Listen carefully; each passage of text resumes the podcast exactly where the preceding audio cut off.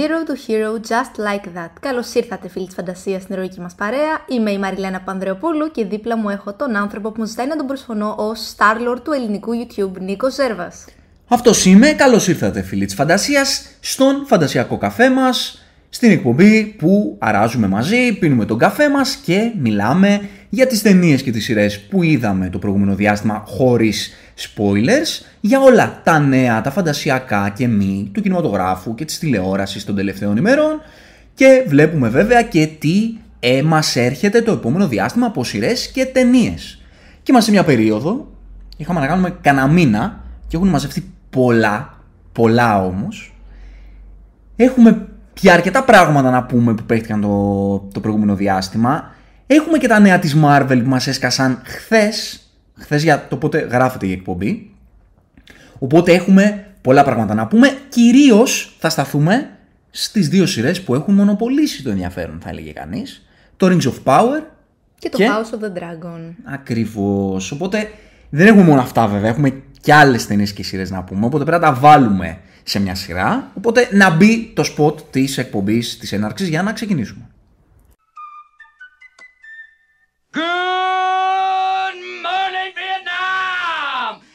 This is not a test. This is rock and roll. Σου είχα βάλει ένα task την προηγούμενη φορά να δεις το Good Morning Vietnam. Το είδες; Το είδα. Για πες στον κόσμο πώς σου φάνηκε λοιπόν το Good Morning Vietnam. Είναι από τις πιο συγκινητικές ταινίες που έχω δει ποτέ μου. Ναι. Είναι, είναι απίστευτο. Είναι απίστευτο. Δεν, είναι από τις ταινίες. Αυτό νομίζω βέβαια το λέμε για κάθε ταινία του.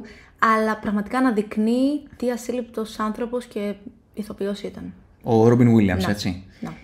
Είναι πανέμορφη ταινία. Νομίζω έχει εμπνεύσει πολλούς άνθρωπους που κάνουν ραδιόφωνο το Good Morning Vietnam για το, για το ποια είναι η μαγεία του, του ραδιοφώνου. Τώρα σε επο- στην εποχή δική μας, νομίζω που είναι και το podcast, είναι και αυτό ένα κομμάτι του ραδιοφώνου. Ξέρεις τι, έχει έρθει πίσω η ρομαντικοποίηση του ραδιοφώνου με τα podcasts. Και Ναι. νομίζω ότι αυτό είναι πάρα πολύ όμορφο. Μπορεί να το κάνουν και όλοι κιόλας, είναι εύκολο. Βέβαια, γιατί και εμείς κάνουμε Σωστά, μια εκπομπή σωστά, και εννοείται. κάνουμε ένα podcast. Εννοείται. Βγάζει τη, τη ρομαντικότητα αυτή για το πώς μπορεί, ρε παιδί μου, η φωνή ενός ανθρώπου να μπαίνει σε, στις ζωές διαφορετικών ανθρώπων και να τους δίνει χρώμα και, και να τους συνέστημα. επηρεάσει, να τους δίνει δύναμη. Ακριβώς. Και ο Ρόμπιν Williams ήταν και ένας άνθρωπος ο οποίος ήταν και master σε αυτό το, το κομμάτι. Οπότε ήταν ιδανικό cast σε αυτή την ταινία. Να τη δείτε αν δεν την έχετε δει. Είναι μια πανέμορφη ταινία και για εμένα αντιμετωπίζει με ένα πάρα πολύ accurate τρόπο το, το πολεμικό ζήτημα. Το πώς και οι δύο πλευρές έχουν τα δίκαια τους, αν μπορούμε να χρησιμοποιήσουμε τη λέξη δίκαιο, και το πώς ο πόλεμος εν τέλει είναι ένα- μια τόσο άσχημη κατάσταση, όποιος και να έχει δίκιο, όποια και να είναι τα κίνητρα, όπου αυτό που πρέπει να θριαμβεύει εν τέλει είναι η ανθρωπιά. Δηλαδή αυτό είναι το, το ζητούμενο. Γενικά περνάει ασύλληπτα αντιπολεμικά μηνύματα χωρίς καν να σου δείχνει, να στο δείχνει, να στο λέει δηλαδή. Δεν έχει ομότητα, δεν έχει βία, στα περνάει τόσο διακριτικά και όμορφα και δεν χρειάζεται τίποτα άλλο. Επίσης να πω ότι οι σκηνές όπου τον δείχνει να μιλάει στο ραδιόφωνο μου θύμισε τόσο πολύ τα behind the scenes από όλες τις φορές που έχει κάνει voice acting. Ήταν πραγματικά σαν να μην υποκρινόταν καν. Δηλαδή το να τον έβλεπε σε μια καρέκλα να κινείται σπασμωδικά για να βγάλει όσα ήθελε να πει μέσα από το ραδιόφωνο ήταν αδιανόητο. Είναι αδιανόητο, ήταν αδιανόητο ταλέντο ο Ρόμπιν Williams. Πολύ, πολύ σπάνιος καλλιτέχνης, εκπληκτικός από αυτούς που θα μείνουν στην ιστορία του κινηματογράφου, της τηλεόρασης, θα μείνουν, ε, το στίγμα τους θα μείνει, το Ανεξίτηλο. αποτύπωμά τους ανεξίτηλο πραγματικά. Έχουμε λοιπόν εμείς αυτά τα spots που παίζουν σε αυτήν τη- την εκπομπή, οπότε ε, και με βάση αυτά σας προτείνουμε ταινίες, θα παίξουν και άλλα, και άλλα spot μετά. Οπότε το Good Morning Vietnam που έτσι με αυτό ανοίγουμε την εκπομπή ε, είναι μια από τις αγαπημένες μας ταινίες. Ε, σας προτείνουμε οπωσδήποτε να τη δείτε όταν θα έχετε τη, την ευκαιρία. Οπότε ήμασταν σε μια περίοδο που είχε τόσα πολλά πράγματα, έτσι πολύ γενικά, τι, τι κρατάς εσύ, τι, από αυτά που είδες τώρα τελευταία ρε παιδί μου. Έτσι όπως συζητάμε πάντα με τις πάρες, κάθε βιβλίο σας πει τι είδες το είδες κάτι καλό τώρα τελευταία. Ε, κοίτα να δεις, νομίζω ότι οι δύο σειρές που περιμέναμε εδώ και χρόνια, νομίζω ότι μονοπόλησαν το ενδιαφέρον. Τουλάχιστον εμένα αυτές ήταν που με εντυπωσίασαν περισσότερο και αυτές που περίμενα και περισσότερο από όλα τα άλλα. Γιατί είχε και πολλές ταινίες, πολύ ωραίες ταινίες και μερικές σειρές, αλλά εντάξει, η αλήθεια είναι ότι σχεδόν όλη μου την ενέργεια εκεί πέρα την κατανάλωσα. Στο House of the Dragon και στο Rings of Power. Το θέμα είναι ότι στην εποχή μας πλέον, ειδικά τώρα με αυτό το άνοιγμα του κόσμου του Game of Thrones και του κόσμου του Lord of the Rings που ξανάρχεται στο προσκήνιο και δεν έρχονται για μία μόνο Έρχονται σεζόν, για να μείνουν. Έρχονται για να μείνουν. Έχουμε και τη Marvel, γίνεται και χαμός με την DC Σωστά. και ό,τι franchise, α- αμέτρητα franchise ανοίγουν και θέλουν να μείνουν. Οπότε Είναι είναι... όλο το original περιεχόμενο που βγάζουν οι πλατφόρμες, έτσι. Ακριβώς. Και αυτό έχουμε μηνιαία. Δηλαδή 50 σειρές και ταινίες από το Netflix, άλλες όσες από την Amazon, άλλες όσες από την Apple. Δηλαδή είναι άπειρο το υλικό. Και ίσως αυτό είναι το ρομαντικό της υπόθεσης. Το γεγονός ότι περιμέναμε δύο σειρές τόσο πολύ σε μια εποχή που δεν ενθουσιαζόμαστε τόσο εύκολα για το τι έρχεται. Θεωρείς ενθουσιαστικά με, με αυτές τις σειρές; εννοείς αφού τα είδαμε ή μέχρι να τα δούμε; Γιατί Να- ο- Ναι, είναι, Αλλάζει είναι, το πράγμα. είναι διπλό το ερώτημα. Κοίτα να δεις, ανεξάρτητα από το αν άρεσαν ή θα αρέσουν ε, στο μέλλον, στον κόσμο, αφού ολοκληρωθούν οι σειρές ή τουλάχιστον η πρώτη σεζόν της κάθε μίας, νομίζω ότι σίγουρα υπήρχε πάρα πολύ μεγάλο hype. Δηλαδή, Έχω την αίσθηση ότι η House of the Dragon δεν υπήρχε τόσο.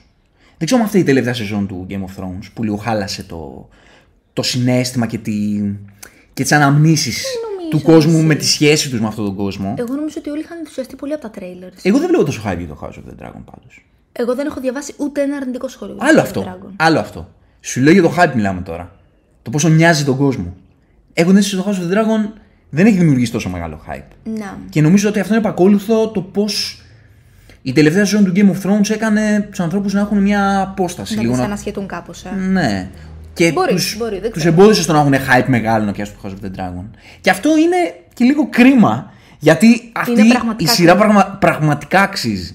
Και σε αντίθεση με το Lord of the Rings, το Rings of Power, όπου υπήρχαν αντιδράσεις, το House of the Dragon, όπως είπες λοιπόν, δεν έχει δημιουργήσει αντιδράσεις. Είναι νομίζω κοινή ομολογία ότι αυτή η σειρά πάει καλά. Και ξέρεις τι, ακόμη επειδή πολλές φορές μπαίνω και διαβάζω και τα σχόλια κάτω από δημοσίευση, ειδικά στα social media, αν κάποιος τολμήσει να πει κάτι αρνητικό, θα τον φάνε από κάτω. Δηλαδή έχει υποστηρικτές η σειρά. Δεν είναι ότι απλά αρέσει στον κόσμο. Θα φάνε και αυτούς όπου δεν τους αρέσει ή που κάτι τους χάλασε. Για παράδειγμα, είναι πάρα πολύ αγαπητή η κοπέλα που κάνει την Ρενίρα. Ένα-δυο που έχω δει και έχουν πει ότι, οκ, ρε παιδιά, δεν είναι και κάτι τόσο ιδιαίτερο, ας πούμε, και δεν θα τη δούμε εκεί πολύ. Μιλάμε για βρίσιμο από κάτω. Κανονικό βρίσιμο. Πάντως αυτό δείχνει και ποια είναι η διαφορά στο fandom του Lord of the Rings με του Game of Thrones. Σε άλλη σκάλα αλήθεια. προφανώς. Δηλαδή όταν θυμάμαι είχε κάνει τον bump τότε το Game of Thrones και συζητάγαμε τι είναι καλύτερο, το Game of Thrones το Lord of the Rings. Αυτή την πανηλήθεια σύγκριση. που Δεν είναι δυνατόν να, να συγκρίνεις όσο αγαπητό και να ήταν το Game of Thrones.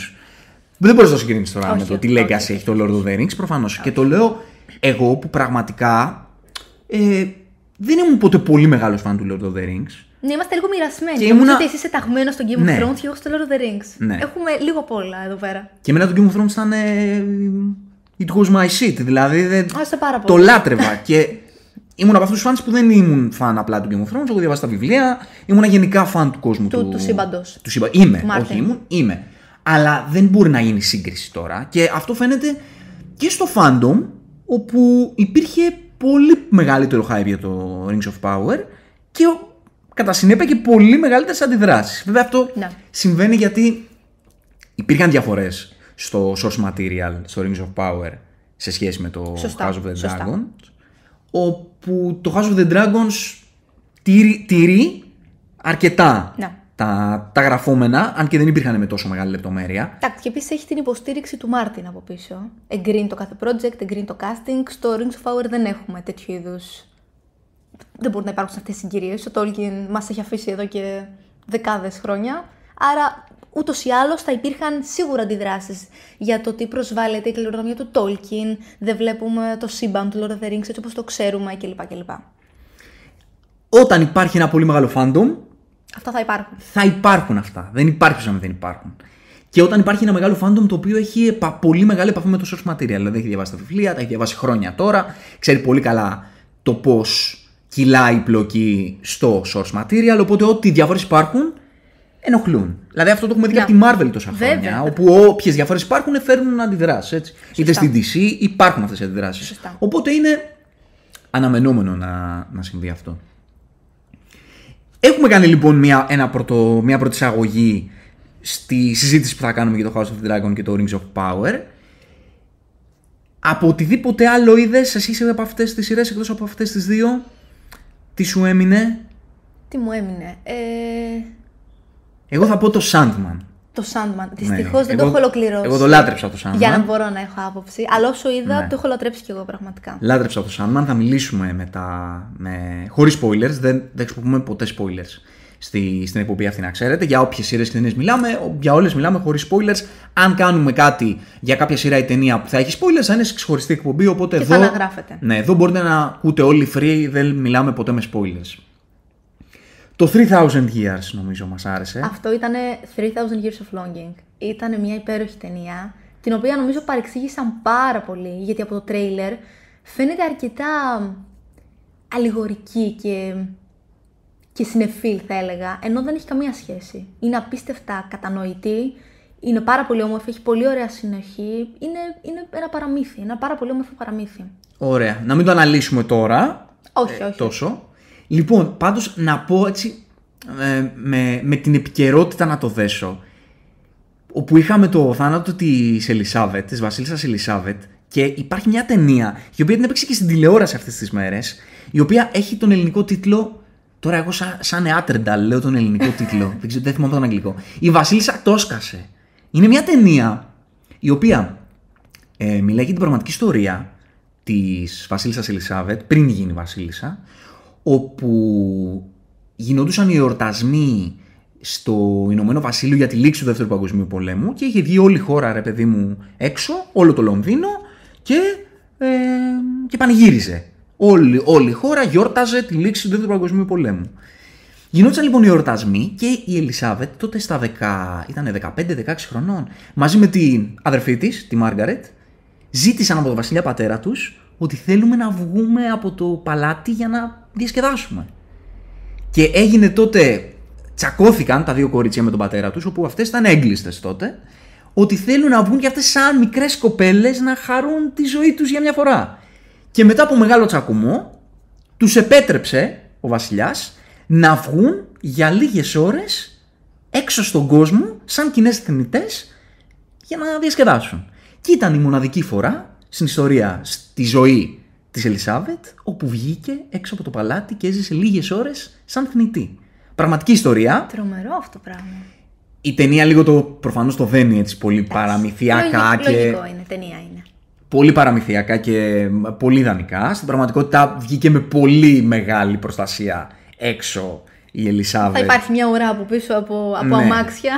Δεν βγήκε δηλαδή τόσο free Έτσι, και έμπλεξε σε περιπέτειες, δεν γίνανε τέτοια πράγματα, την προσέχανε πάρα πολύ καλά.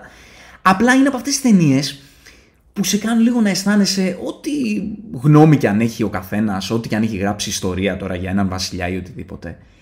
Εμένα με αγγίζει πολύ το ανθρώπινο κομμάτι. Ήτανε, είτε ήταν καλός άνθρωπος, κακός. Εμένα δεν μ' άρεσαν και αυτές οι έννοιες. Τι, τι Δεν- είναι δεν καλός μπορούμε να ξέρουμε Και τι είναι επίσης. κακός, δεν μπορούμε να Ό,τι ξέρουμε. και να Εντάξει, η λέγεται. ιστορία θα δείξει και ο καθένα μπορεί να έχει τη γνώμη του για την ιστορία. Αλλά εμένα με αγγίζει πολύ το ανθρώπινο κομμάτι. Ρε, εσύ. Το ότι α, αυτοί οι άνθρωποι που έχουν αυτά τα αξιώματα, με ό,τι θετικά και να έχουν αυτά τα αξιώματα προφανώς, ε, να ζουν σαν βασιλιάδες, όπως λέγει η έκφραση, η ταινία αυτή σε κάνει λίγο να αισθάνεσαι ότι. Οκ, αν, είναι ελεύθεροι, αν έτσι. ρώταγες, δεν είναι ελεύθεροι. Αν τους ρώταγες για το πώς πήγε η ζωή τους, τι θα σου έλεγαν. Αυτό ισχύει. Ότι δεν έχουν καταφέρει να ισχύει. ζήσει σαν άνθρωποι ούτε λίγες ώρες. Ξέγνιαστοι δεν νομίζω ότι ποτέ μπορούν να είναι. Συγκεκριμένα ο βασιλιάς, η βασίλισσα της Αγγλίας κτλ. ε, δεν θα μπορούσαν να ήταν γενικά ξέγνιαστοι. Ε, Επίσης δεν είναι ποτέ μόνοι. Και δεν είναι ποτέ Επίσης πρέπει να άνθρωποι. είναι Δεν, τρομερός δεν ζουν αυτό. σαν άνθρωποι. Ζουν σαν κάτι άλλο. Ναι. Εντάξει, κοίτα, ο Βίλιαμ και ο Χάρη τις έχουν κάνει τις φάσεις τους. Ναι, αυτό ισχύει. Ναι, δηλαδή αυτοί οι πιτσιρικάδες το προλάβαν να το ζήσουν λίγο. Εντάξει, είναι λογικό γιατί ήταν και. Ή- Ήταν ρε παιδί μου μεγαλύτερη διαδοχή μετά στο θρόνο. Δηλαδή δεν ήταν ότι ήταν οι πρίγκιπες όπου σε 5-10 χρόνια θα αναλάμβαναν την εξουσία. Ήταν ακόμη, οκ.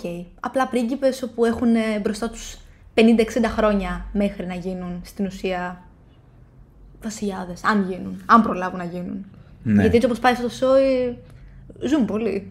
Ζουν πολύ. Ζουν ναι, όλοι ναι. πολύ. Η αλήθεια είναι ότι αυτοί ζουν. Και ζούσαν πολύ από την αρχή. Δηλαδή, θυμάμαι η Βασίλισσα Βικτόρια, για την οποία έχουν γίνει και τόσες σειρές, τόσες ταινίες.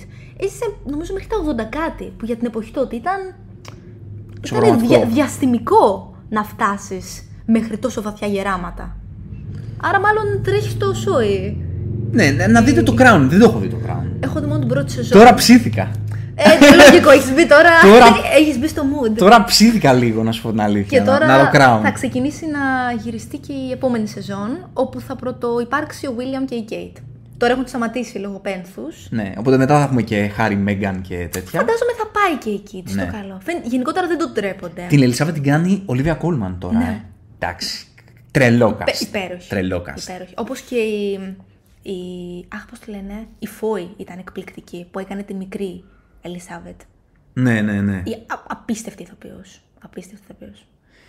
Αυτά λοιπόν, έτσι, σαν, σαν σύνολο, έχουμε πάρα πολλά πράγματα. Γίνεται χαμός από, από υλικό τελευταίο διάστημα. Οπότε εμείς αυτό θα κάνουμε. Θα τα βάλουμε σε μια σειρά να πούμε εμείς τι είδαμε. Έτσι, σαν παρέα που είμαστε, να πούμε εμείς τι είδαμε, εμάς τι μας άρεσε το τελευταίο διάστημα και τι προτείνουμε σε εσάς να δείτε. Και θα τα βάλουμε όλα σε μια σειρά. Να μπει λοιπόν το spot της ενότητας Showtime, όπου μιλάμε για τις σειρές και τις ταινίες που είδαμε το τελευταίο διάστημα.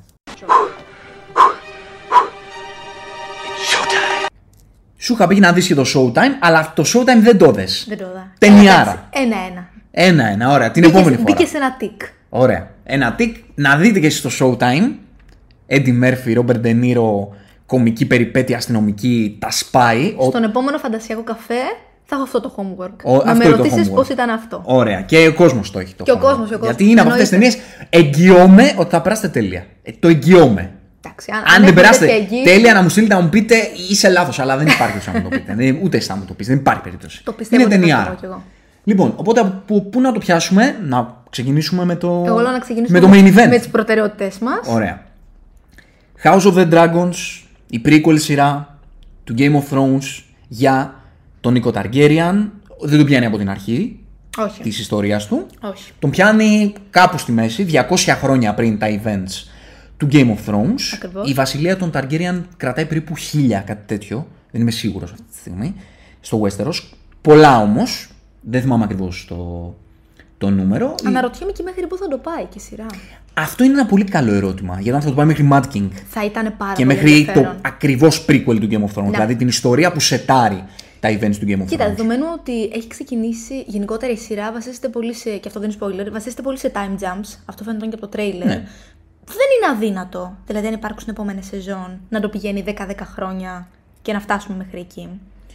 Είναι πολύ πιθανό, εγώ το, το θεωρώ. Εντάξει, Και πολύ ενδιαφέρον νομίζω. πολύ ενδιαφέρον η ιστορία αν γίνει, αν υπάρξει για το House of the Dragons σεζόν για το Rebellion του Robert, θα μιλάμε για, για φανταστική σειρά, για φανταστική σεζόν. Είναι τέλεια αυτή η ιστορία, είναι φανταστική. Υπάρχουν στα, στα βιβλία του Μάρτιν με πολύ...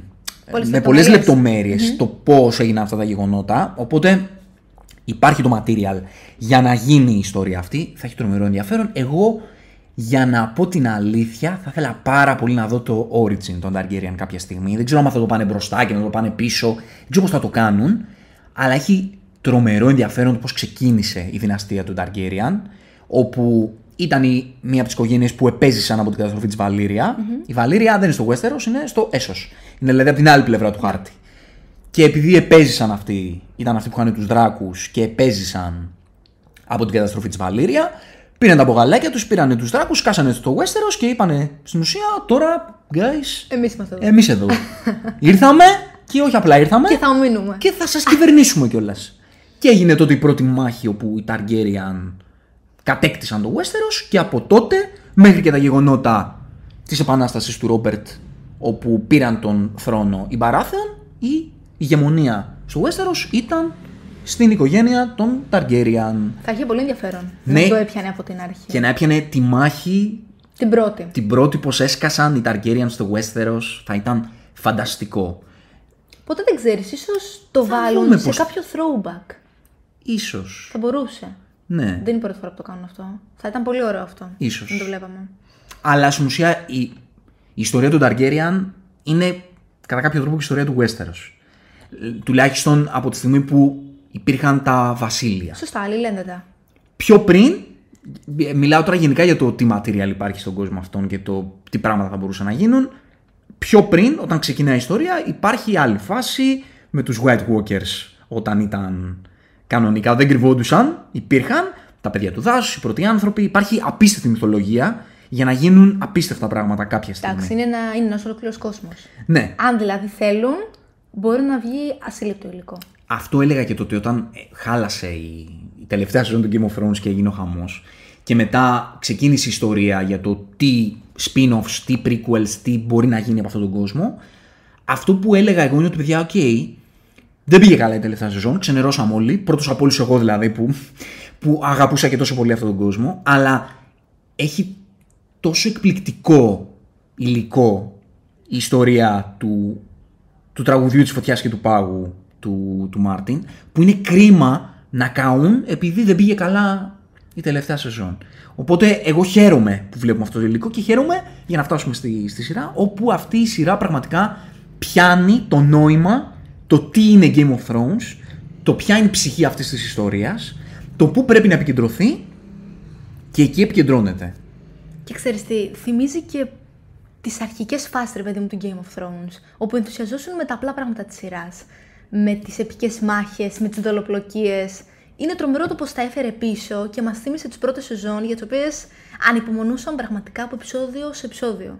Γιατί αυτή είναι η ψυχή του Game of Thrones. Ακριβώς. Η ψυχή του Game of Thrones είναι Δεν είναι τα γρήγορα επεισόδια. το παιχνίδι των θρόνων. Ακριβώς. Το έλεγα και, στο, και στην εκπομπή, στο character study της ε, Daenerys, να μπείτε να το δείτε στο Zero του Hero. Αυτό είναι το Game of Thrones. Το παιχνίδι των θρόνων. Το τι μπορεί να κάνει ένας άνθρωπος για να πάρει, στην εξουσία. για να πάρει την εξουσία, για να πάρει μερίδιο της εξουσίας, για να κυριαρχήσει, για να έχει αντίκτυπο στον, ε, στον κόσμο του.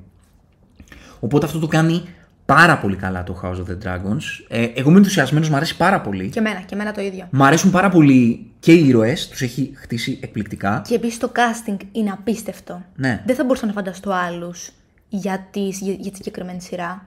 Ταιριάζουν οι ρόλοι στους οποίους γάντι, πραγματικά. Και τους έχει χτίσει ήδη πάρα πολύ καλά. Δηλαδή είναι όλοι στημένοι πάρα πολύ άρτια. Ο Matt Smith είναι γεννημένος Targaryen. Είναι λες και γεννήθηκε γιατί του άρεσε στα Targaryen. Ίσως το πιο πετυχημένο cast choice για αυτή την σειρά. Και ήταν και ο μόνος ηθοποιός ο οποίος είναι πάρα πολύ famous, έτσι. Σωστά, δηλαδή είναι σωστά. ο μόνος ρόλος σε αυτή τη σειρά που τον πήρε ένας ηθοποιός ο οποίος είναι γνωστός. Εννοείται, εννοείται. Και, Και δεν θα ήταν- το φανταζόμουν και σε κάτι τέτοιο. Ναι. Είναι τρομερό, δηλαδή είναι τόσο κόντρα ρόλος με άλλους ήρωες που έχει κάνει, όπω για παράδειγμα ο Dr. Who. Είναι τρομερό και του πάει τόσο πολύ και φαίνεται να το γουστάρει πάρα πολύ. Ε, ήταν και στο Morbius κάτι τέτοιο. Έτσι, έτσι. It's Morbin time. It's Morbin time.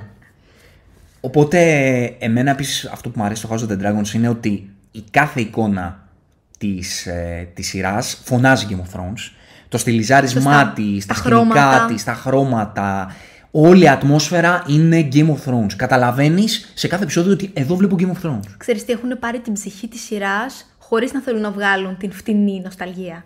Του κοίτα, αυτό σου θυμίζει το Game of Thrones που έβλεπες. Σε κάνει να το νιώθεις, που είναι πολύ πιο δύσκολο. Πολύ σωστό αυτό που λες. Ότι διαχειρίστηκαν τη νοσταλγία εισαγωγικά του Game of Thrones πάρα πολύ λεπτά, χωρίς καθόλου να το φωνάζουν. Δεν το φωνάζει καθόλου, ακριβώς. καθόλου, πάρα πολύ λεπτά και ό,τι δίνουν έχει χρησιμότητα. Ακριβώς. Δηλαδή, ακριβώς. είδαμε Lannisters και το, και το έκανε με βάση το πώς η ιστορία Ακριβώς. παίζει ρόλο στην ιστορία. Ακριβώς. Ούτε τους υπερεκμεταλλεύτηκαν, ας πούμε, τους Lannisters. Σωστά, Ήτανε, σωστά. χρησιμοποιήθηκαν, στο σημείο που είμαστε εμείς τουλάχιστον, το χρησιμοποιήθηκαν ακριβώς στο που ωφελούν την ιστορία και ακόμα και, και στο show τους, ρε παιδί μου. Δεν είναι ότι το, το πλάσαν σαν κοίτα εδώ δείτε, σας δείχνουμε Λάνιστερ. Έχεις δίκιο, Όχι, έχεις δίκιο. πέρασε flat και έτσι έπρεπε. Να, εδώ ο Λάνιστερ, ο οποίος κάνει ό,τι κάνει στην πλοκή Ακριβώς, της, ακριβώς. της σειράς. Και, και αυτός ισχύει και για τους υπόλοιπους οίκους και γενικά για, τη- για την ιστορία των, των βασιλείων και όλη τη, τη μυθολογία. Οπότε το House of the Dragons νομίζω είναι μια σειρά που, Επίσης κάτι το οποίο που πάει καλά. Θέλω να αναφερθούμε γιατί αρκετούς τους ξενέρωσε και δεν καταλαβαίνω γιατί. Πολλοί χαλάστηκαν με το CGI, με τους δράκους. Είδες εσύ κάτι τέτοιο, σε ενόχλησαν πουθενά οι δράκοι. Λοιπόν, να δεις τι γίνεται. Όσα χρόνια εγώ παρακολουθώ τη- τη- το fandom γενικά των fantasy σειρών και ταινιών. Δεν υπάρχει, δεν υπάρχει project που να έχει βγει εκεί έξω όπου να έχουν χρησιμοποιηθεί CGI και να μην υπάρχουν αντιδράσεις για το CGI. Αυτό ισχύει. Ποτέ, ποτέ, ποτέ, ποτέ. Αυτό ισχύει. Ποτέ. Δεν μπορώ να θυμηθώ δεν μπορώ να θυμηθώ. α, Άντε στα δάχτυλα, ξέρω εγώ. Θα σου πω το κάτι. Avatar. Ξέρεις τι, γενικότερα, παλιά δεν υπήρχαν τόσες αντιδράσεις. Και ήταν ίσως και καλύτερο. Το έχεις παρατηρήσει. Υπάρχουν ταινίες που ήταν δεκαετίας που δεν διαμαρτυρόμασταν για το CGI. Ναι, έχεις δίκιο σε αυτό. Είναι τρομερό Ότι όταν αυτό ήταν στα πράγμα. πρώτα τους στάδια το CGI δεν, διαμαρτυρόμασταν. ενοχλούσε. Ναι. Πλέον Τώρα θα θεωρούν διαμαρτυρηθούμε. ότι. Είναι δεν είναι καλό. Ναι, θεωρούν πλέον ότι πρέπει να είναι τέλειο το CGI. Ναι, δεν, δεν Και ξέρω. ότι άμα είναι οτιδήποτε παρεκκλίνει από το τέλειο, ε, είναι πρόβλημα. Είναι καταστροφή. Ναι, Είναι- είναι καταστροφή. B. Ναι, είναι B. Δεν ξέρω, εμένα δεν με ενοχλήσαν πουθενά, οι δράκοι. Ούτε εμένα καθόλου, τους θεωρώ καταπληκτικούς. Υπέροχοι Αλλά μου φάνηκαν. Δεν μπορώ να θυμηθώ, σου λέω, τα τελευταία χρόνια κάποιο project που να μην υπάρχουν για το CGI ε, αντιδράσεις. Αυτό είναι, αυτό είναι τρομερό, πραγματικά. Δηλαδή, οκ, στο Lord of the Rings δεν υπήρχαν, οκ. αυτό που λες. Τότε δεν υπήρχαν Όχι, δεν γενικότερα. Στο Avatar νομίζω δεν υπήρχαν. Ισχύει. Ισχύει. Και δεν υπήρχε και λόγος, νομίζω. Δηλαδή, Σε ό,τι έχει βγάλει η DC, σε ό,τι έχει βγάλει η Marvel, σε ό,τι σειρές βλέπουμε, παντού, Θα είναι το πρώτο πράγμα που θα αναφέρουν. ναι. Είναι δεν είναι καλή η σειρά ή η ταινία. Αρέσει δεν αρέσει, τα CGI δεν θα είναι τέλεια. Και μπορεί να πούν Καλά ήταν τα CGI, αλλά σε αυτή τη σκηνή δεν ναι, ήταν. ισχύει. ναι, ναι, ναι. Ο, ο, ο- γενι- όλοι βλέπουν τα CGI και όλους τους ενοχλούν τα CGI. Τώρα τι να πω. Εμένα δεν με ενοχλεί σχεδόν ποτέ, για να μην ειλικρινής. Συμφωνώ. Σε ελάχιστες Συμφωνώ. περιπτώσεις θα με ενοχλήσει τόσο πολύ. Που και, και εγώ θα πω με τα μάτια μου ότι αυτό μπορεί να μην είναι τέλειο, ρε παιδί μου. Εδώ μπορεί λίγο να μου χτύπησε. Αλλά αυτό συμβαίνει παντού. Δηλαδή... Δηλαδή, ακόμη και σε. Επειδή αναφέραμε το Morbius για παράδειγμα. Στο Morbius υπήρχαν μερικές στιγμές που ήταν τρανταχτά κακό το CGI. Εμένα και εκεί δεν με χάλασε καθόλου. Εγώ για το Σιγά, Morbius. ήταν fun. Εγώ για το Morbius άκουσα και καλά λόγια για το CGI, ας πούμε. Εγώ για τον ήχο είχα ακούσει καλά λόγια. Για τον ήχο, ναι. Πολλοί έλεγαν ότι, οκ, σκατά ταινία, αλλά είχε καλό CGI. Να. Εκεί, επειδή ήταν σκατά η ταινία, του ήταν εύκολο να πούνε. ε, Ισχύει. ε, δεν θα το δώσουμε το CGI. αλλά αν είναι κάποια. Επειδή όλα τα άλλα είναι κακά. είναι όμως. κακά όμως, παιδιά, είναι κακά. Αλλά το Αλλά CGI. CGI εκεί. οκ. Ναι. αλλά αν είναι κάποια άλλη ταινία, ξέρω εγώ, που, που είναι σε καλό επίπεδο, εκεί θα βρούμε κάτι για Είναι, CGI. είναι το πρώτο πράγμα που θα κατακριθεί. Ναι. Ναι, τέλος πάντων, θα ήθελα να αναφέρω το ότι μερικοί αυτό έκραξαν και δεν μπορώ να καταλάβω γιατί. Οκ, ναι, εντάξει. Σου λέω ότι ε, πάντα υπάρχουν ε, τέτοια είδος CGI. Εντάξει, αυτό ισχύει. Εμένα Αυτό μου αρέσανε πάρα πολύ οι δράκοι, δεν ξέρω που, Και εμένα που επίσης. τους χτύπησε. Οκ. Λοιπόν, οπότε το House of the Dragons νομίζω για μένα είναι ένα project το οποίο είναι αυτό που θα έπρεπε να είναι από Σωστά, πάρα πολλές πλευρές. Δεν θα μιλήσουμε τώρα με λεπτομέρειες. Νομίζω ότι όταν τελειώσει η σεζόν πρέπει να κάνουμε Εννοείται, ένα βέβαια, spoiler βέβαια. review, να μιλήσουμε αναλυτικά γιατί έχουμε Βέβαια. πολλά πράγματα να πούμε και για τους ήρωες και, για τη, και για τη διεκδίκηση της εξουσίας. Ήδη έχουν περάσει μόνο τρία επεισόδια αρχικά και έχουμε πάρα πολλά πράγματα να πούμε. Ναι. Το προχωράει πολύ γρήγορα παρόλο που δεν το νιώθεις. Δηλαδή, εγώ σε κάθε επεισόδιο λέω ήταν αργό επεισόδιο, αλλά με την καλή έννοια. Δηλαδή, το ξέρεις, δεν σε έτρεξε, αλλά μετά συνειδητοποιείς ότι γίνονται πραγματικά πάρα πολλά πράγματα. Εμένα μου αρέσει αυτή η ροή του Game of Thrones, τη λατρεύω. Θυμάμαι όταν έβλεπα Game of Thrones, υπήρχαν κάποια επεισόδια τα οποία ήταν πολύ δολοπλοκία και πλοκή που Μόνο ίντριγκα. διάβαζα την άλλη μέρα, επειδή τότε κάθε επεισόδιο που βγαίνει στο Game of Thrones, την άλλη μέρα ήταν ζήτημα. Όλες οι, Βέβαια, οι ήταν σελίδες συμβάν, έκαναν ήταν review επεισοδίου. Πράγματα τα οποία δεν τα βλέπεις τώρα συχνά σε ελληνικά μέσα, ας πούμε, να κάνουν σε μια σειρά μετά από κάθε επεισόδιο review. Ε, δεν πολύ συμβαίνει τώρα. Τότε μετά από κάθε επεισόδιο, παντού γύρω σου και όχι μόνο σελίδες, ε, χρήστες κανονικά βγαίνανε και γράφανε τη γνώμη τους, γινόταν χαμός μετά από κάθε επεισόδιο. Και υπήρχαν λίγο κάποια επεισόδια τα οποία εγώ τα λάτρευα γιατί είχαν αυτή την ολοπλοκία και έλεγαν Ε, αργό, δεν έγινε τίποτα. Αυτό. Λες και τη σειρά τη φτιάχνει μόνο να έχει epic battles. Να πούμε, ή θράκου. Υπάρχει ένα μερίδιο των θεατών οι οποίοι από μια σειρά fantasy περιμένουν να δουν να γίνεται ε, χαμός και μάχη σε κάθε επεισόδιο. Αυτό Όχι, όχι. δεν σημαίνει. Δεν, Ειδικά εγώ διαφωνώ με αυτή το τη Game λογική of απόλυτα. Thrones δεν έχει αυτή τη λογική. Ποτέ δεν την είχε. Σωστά. Δηλαδή η πρώτη σεζόν, ας πούμε, που αγαπήθηκε, δεν έχεις δίκιο. καθόλου δίκιο. μάχη. Καθόλου, μηδέν. Έχει μόνο δολοπλοκία. Αυτό ισχύει. Αυτό είναι το Game of Thrones. Και τώρα, αυτό που παίρνουμε είναι αυτό που είναι η ψυχή αυτής της ιστορίας και γίνεται με πολύ σωστό τρόπο και εγώ Και είμαι με πολύ πολύ ωραία ενθουσιασμένος. ισορροπία. Δηλαδή, Ναι. όσες στιγμές έχουμε δει που έχει δράση ή έχει λίγο απομάχη, είναι τόσο ισορροπημένο με όλο το υπόλοιπο επεισόδιο το οποίο θα αφορά τις πολιτικές ίντρικες και το πώ όλοι έτσι προσπαθούν να σκαρφαλώσουν προς το θρόνο, προς την εξουσία. Είναι η υπέροχη ισορροπία. Ούτε σε κουράζει το ένα, ούτε σε κουράζει το άλλο. Ναι, μας αρέσει πολύ το Μας House of αρέσει the πάρα Dragons. πολύ. Σε αυτό το σημείο να διακόψουμε όμως τη ροή της εκπομπής για να σας θυμίσουμε ότι αν θέλετε να συνεχίσετε να ταξιδεύετε μαζί μας στους κόσμους της φαντασίας μπορείτε να κάνετε μια εγγραφή, ένα subscribe στο κανάλι μας Και αν θέλετε να μας δώσετε και λίγο ακόμα force για να μας βοηθήσετε να συνεχίσουμε να ταξιδεύουμε, μπορείτε να κάνετε και ένα like στο βίντεο που βλέπετε στο YouTube. Βέβαια, αν μας ακούτε από το Spotify μπορείτε να κάνετε και ένα follow για να σας έρχονται ειδοποιήσεις για τις νέες εκπομπές που ανεβάζουμε και αν θέλετε να μπείτε στο στενό κύκλο της ηρωικής μας παρέας μπορείτε να μας κάνετε και ένα follow στο Instagram Zero του Hero κάτω παύλα FS αλλά και να ακολουθήσετε τον σύμμαχο του καναλιού στο Facebook Kixanity Effect. Και πάμε τώρα στο Rings of Power όπου εδώ ξεκινάει μια πολύ μεγάλη συζήτηση. Εμείς δεν θα το, δεν θα το πάμε εκεί που το πάει ο κόσμος, εμείς θα πούμε Όχι, απλά τη όχι, γνώμη μας. Υπάρχουν αντιδράσεις για το Rings of Power. Δεν υπάρχουν απαντήσει, γίνεται χαμός Ναι. για το Rings of Power. Και ξέρεις τι, τώρα έχει αρχίσει και σβήνει λίγο. Ο- Την πρώτη εβδομάδα, την προηγούμενη δηλαδή, που βγήκαν τα δύο πρώτα επεισόδια, ήταν ο χαμός. Εκεί δεν μπορούσε να μπει στα social. Αυτό ήταν το μο- μο- μονοπόλιο του ενδιαφέροντος. Να σου πω γιατί χαίρομαι. Πες μου. Χαίρομαι γιατί μετά από αρκετό καιρό, γιατί ενώ έχουμε πάρα πολύ υλικό, τουλάχιστον στη χώρα τη δική μας, δεν βλέπω ιδιαίτερο hype γενικά για τα projects Να, ισχύει τώρα αυτό. τελευταία. Δηλαδή βλέπω Ισχύει ότι ίσως είναι και το καλοκαίρι που εμείς οι Έλληνες γενικά είμαστε λίγο πιο βαριεστημένοι, δεν θα κάτσουμε εύκολα να δούμε μια σειρά. Και επίσης έχουμε συνηθίσει το καλοκαίρι να μην υπάρχει υλικό. Ναι. Και, τώρα φέτος ξαφνικά γινόταν έχουμε χαμός. Τόσα πράγματα. Ναι. Όπου το προηγούμενο διάστημα λοιπόν δεν έβλεπα για κάτι πολύ hype και νομίζω το Rings of Power ήταν το project που έτσι ξανααναθέρμανε το, το ελληνικό fandom σε ό,τι αφορά τις, ε, Να. τις σειρές και τις ταινίες. Από αυτή την άποψη χαίρομαι, να σου πω την αλήθεια. Να. Ότι ήταν λίγο να ζεσταίνεται το πράγμα. Από την άλλη, είναι τώρα ξέρεις τι γίνεται με το Rings of Power, ποιο ποιο είναι το κακό. Ότι υπάρχουν κάποιες αντιδράσεις που μπορώ να τις καταλάβω. Δεν λέω ότι συμφωνώ, αλλά μπορώ να καταλάβω ρε παιδί μου έναν άνθρωπο που τον ενοχλεί να υπάρχει απόσταση στο, στο- από το source Source material material. σε ό,τι έχει να κάνει με την ιστορία ενός ήρωα. Να είναι άλλη. Σωστά. Να Εννοείται αλλάζει αυτό. σαν ήρωας. Εννοείται αυτό. Καταλαβαίνω τη διαφωνία. Οκ. Εμένα δεν με νοιάζει προσωπικά γιατί εγώ δεν γνωρίζω καλά το source material, δεν γνωρίζω την ιστορία της Galadriel και πώς λένε τον, τον άλλον που... Ποιον λες; το ξωτικό που, που τώρα ήταν στους νάνους. Ε, Δεν είμαι καλός. Elrond. Τον Elrond. δεν είμαι καλός με τη μυθολογία. Για να το εξηγήσουμε στους, ε, στους θεατές μας, στους ακροατές μας μάλλον. Ακροατές. Εγώ είμαι ο Game of Thrones Έτσι ακριβώς. και εσύ είσαι η Λορντοβεριανή. Οπότε είσαι η έγκριτη ανταποκρίτρια του Βέβαια. Λορντοβερή. Εσύ θα μας τα πεις λίγο πιο, λίγο πιο καλά. Εμένα λοιπόν, για μένα που δεν γνωρίζω καλά το source material, δεν με ενοχλεί τίποτα από όλα αυτά.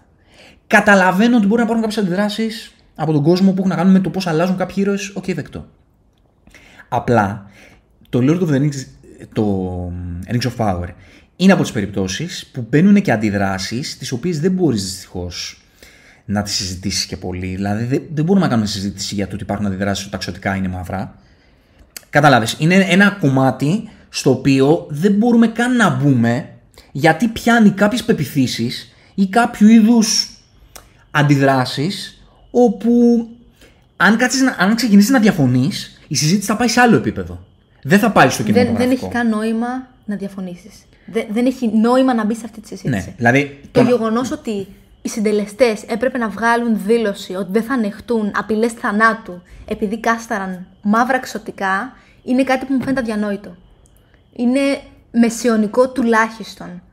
Ξέρεις, εγώ να, το διάβαζα. να χρειάζεται κάτι τέτοιο να αναφερθεί. Είναι, είναι, δεν μπορώ να το συλλάβω σαν σκέψη. Ξέρεις εγώ τι διάβαζα. Αυτοί που αντιδρουν όταν βγήκε ξέρω εγώ, η Amazon και είπε, ξέρω εγώ, παιδιά, ηρεμήστε, τη φάση, είπαν ότι, α, κοίτα να δεις τώρα, επειδή δεν πάει καλά η σειρά και η σειρά είναι χάλια, ε, η Amazon προσπαθεί να το πάει στην αντίδραση για να μας πει ότι, για να αποπροσανατολίσει τον κόσμο ότι επειδή η σειρά δεν είναι καλή. Το ίδιο έλεγαν και για την Disney όταν είχε βγει η... Ε, πώς λένε την κοπέλα που έκανε... Ε, τη μαύρη κοπέλα που έκανε τον ρόλο στο...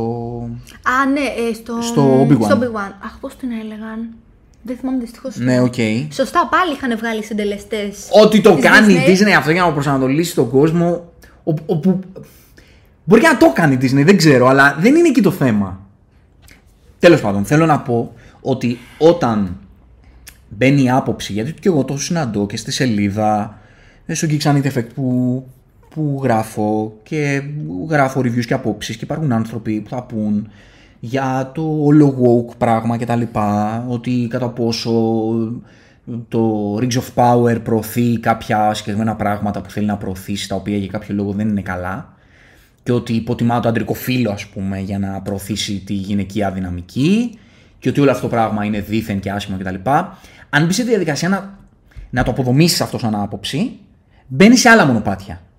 Οπότε, το να ξεκινάμε να μιλάμε για σειρές και ταινίες και το να καταλήγουμε να μιλάμε για κοινωνικά ζητήματα και να εξηγούμε στον κόσμο το ότι είναι φεμινισμός και το ότι αυτό το πράγμα δεν είναι δυνατόν να θεωρείται κάτι κακό, ε, ξέρεις, μπαίνει αλλού. Οπότε δεν μπορούμε δυστυχώς να την κάνουμε αυτή τη συζήτηση. Δεν, θα έπρεπε να αφιερώσουμε δηλαδή χρόνο να εξηγήσουμε στον κόσμο για ποιο λόγο κάποτε δεν υπήρχαν μαύροι ήρωες γιατί οι μαύροι λιθοβολούντουσαν και τώρα που έχουμε περάσει σε ένα σημείο το οποίο δεν έχουμε ξεπεράσει αυτό το μεσαιωνικό πράγμα και οι μαύροι πρέπει από όλο τον κόσμο να θεωρούνται ίσοι με εμάς, δηλαδή αυτονόητα πράγματα, θα πρέπει κάποιοι ήρωες που κάποτε δεν ήταν μαύροι να γίνουν μαύροι, γιατί πρέπει να υπάρχουν μαύροι ήρωες. Μαύροι ηθοποιοί που να παίρνουν τους ρόλους. Πόσο μάλλον όταν είναι και πετυχημένοι στη δουλειά τους. Ναι. Ε, Διαφορετικά στη Marvel δεν θα είχαμε κανένα μαύρο, γιατί δεν υπάρχουν μαύροι. Είναι μόνο ο Nick Fury και ο Black Panther.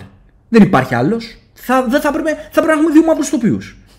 Κάποτε γινόταν αυτό. Είναι... Και δεν, δεν τους ένοιαζε που δεν βάζανε μαύρους τοπίου σε projects, γιατί οι μαύροι ήταν υποδιέστεροι.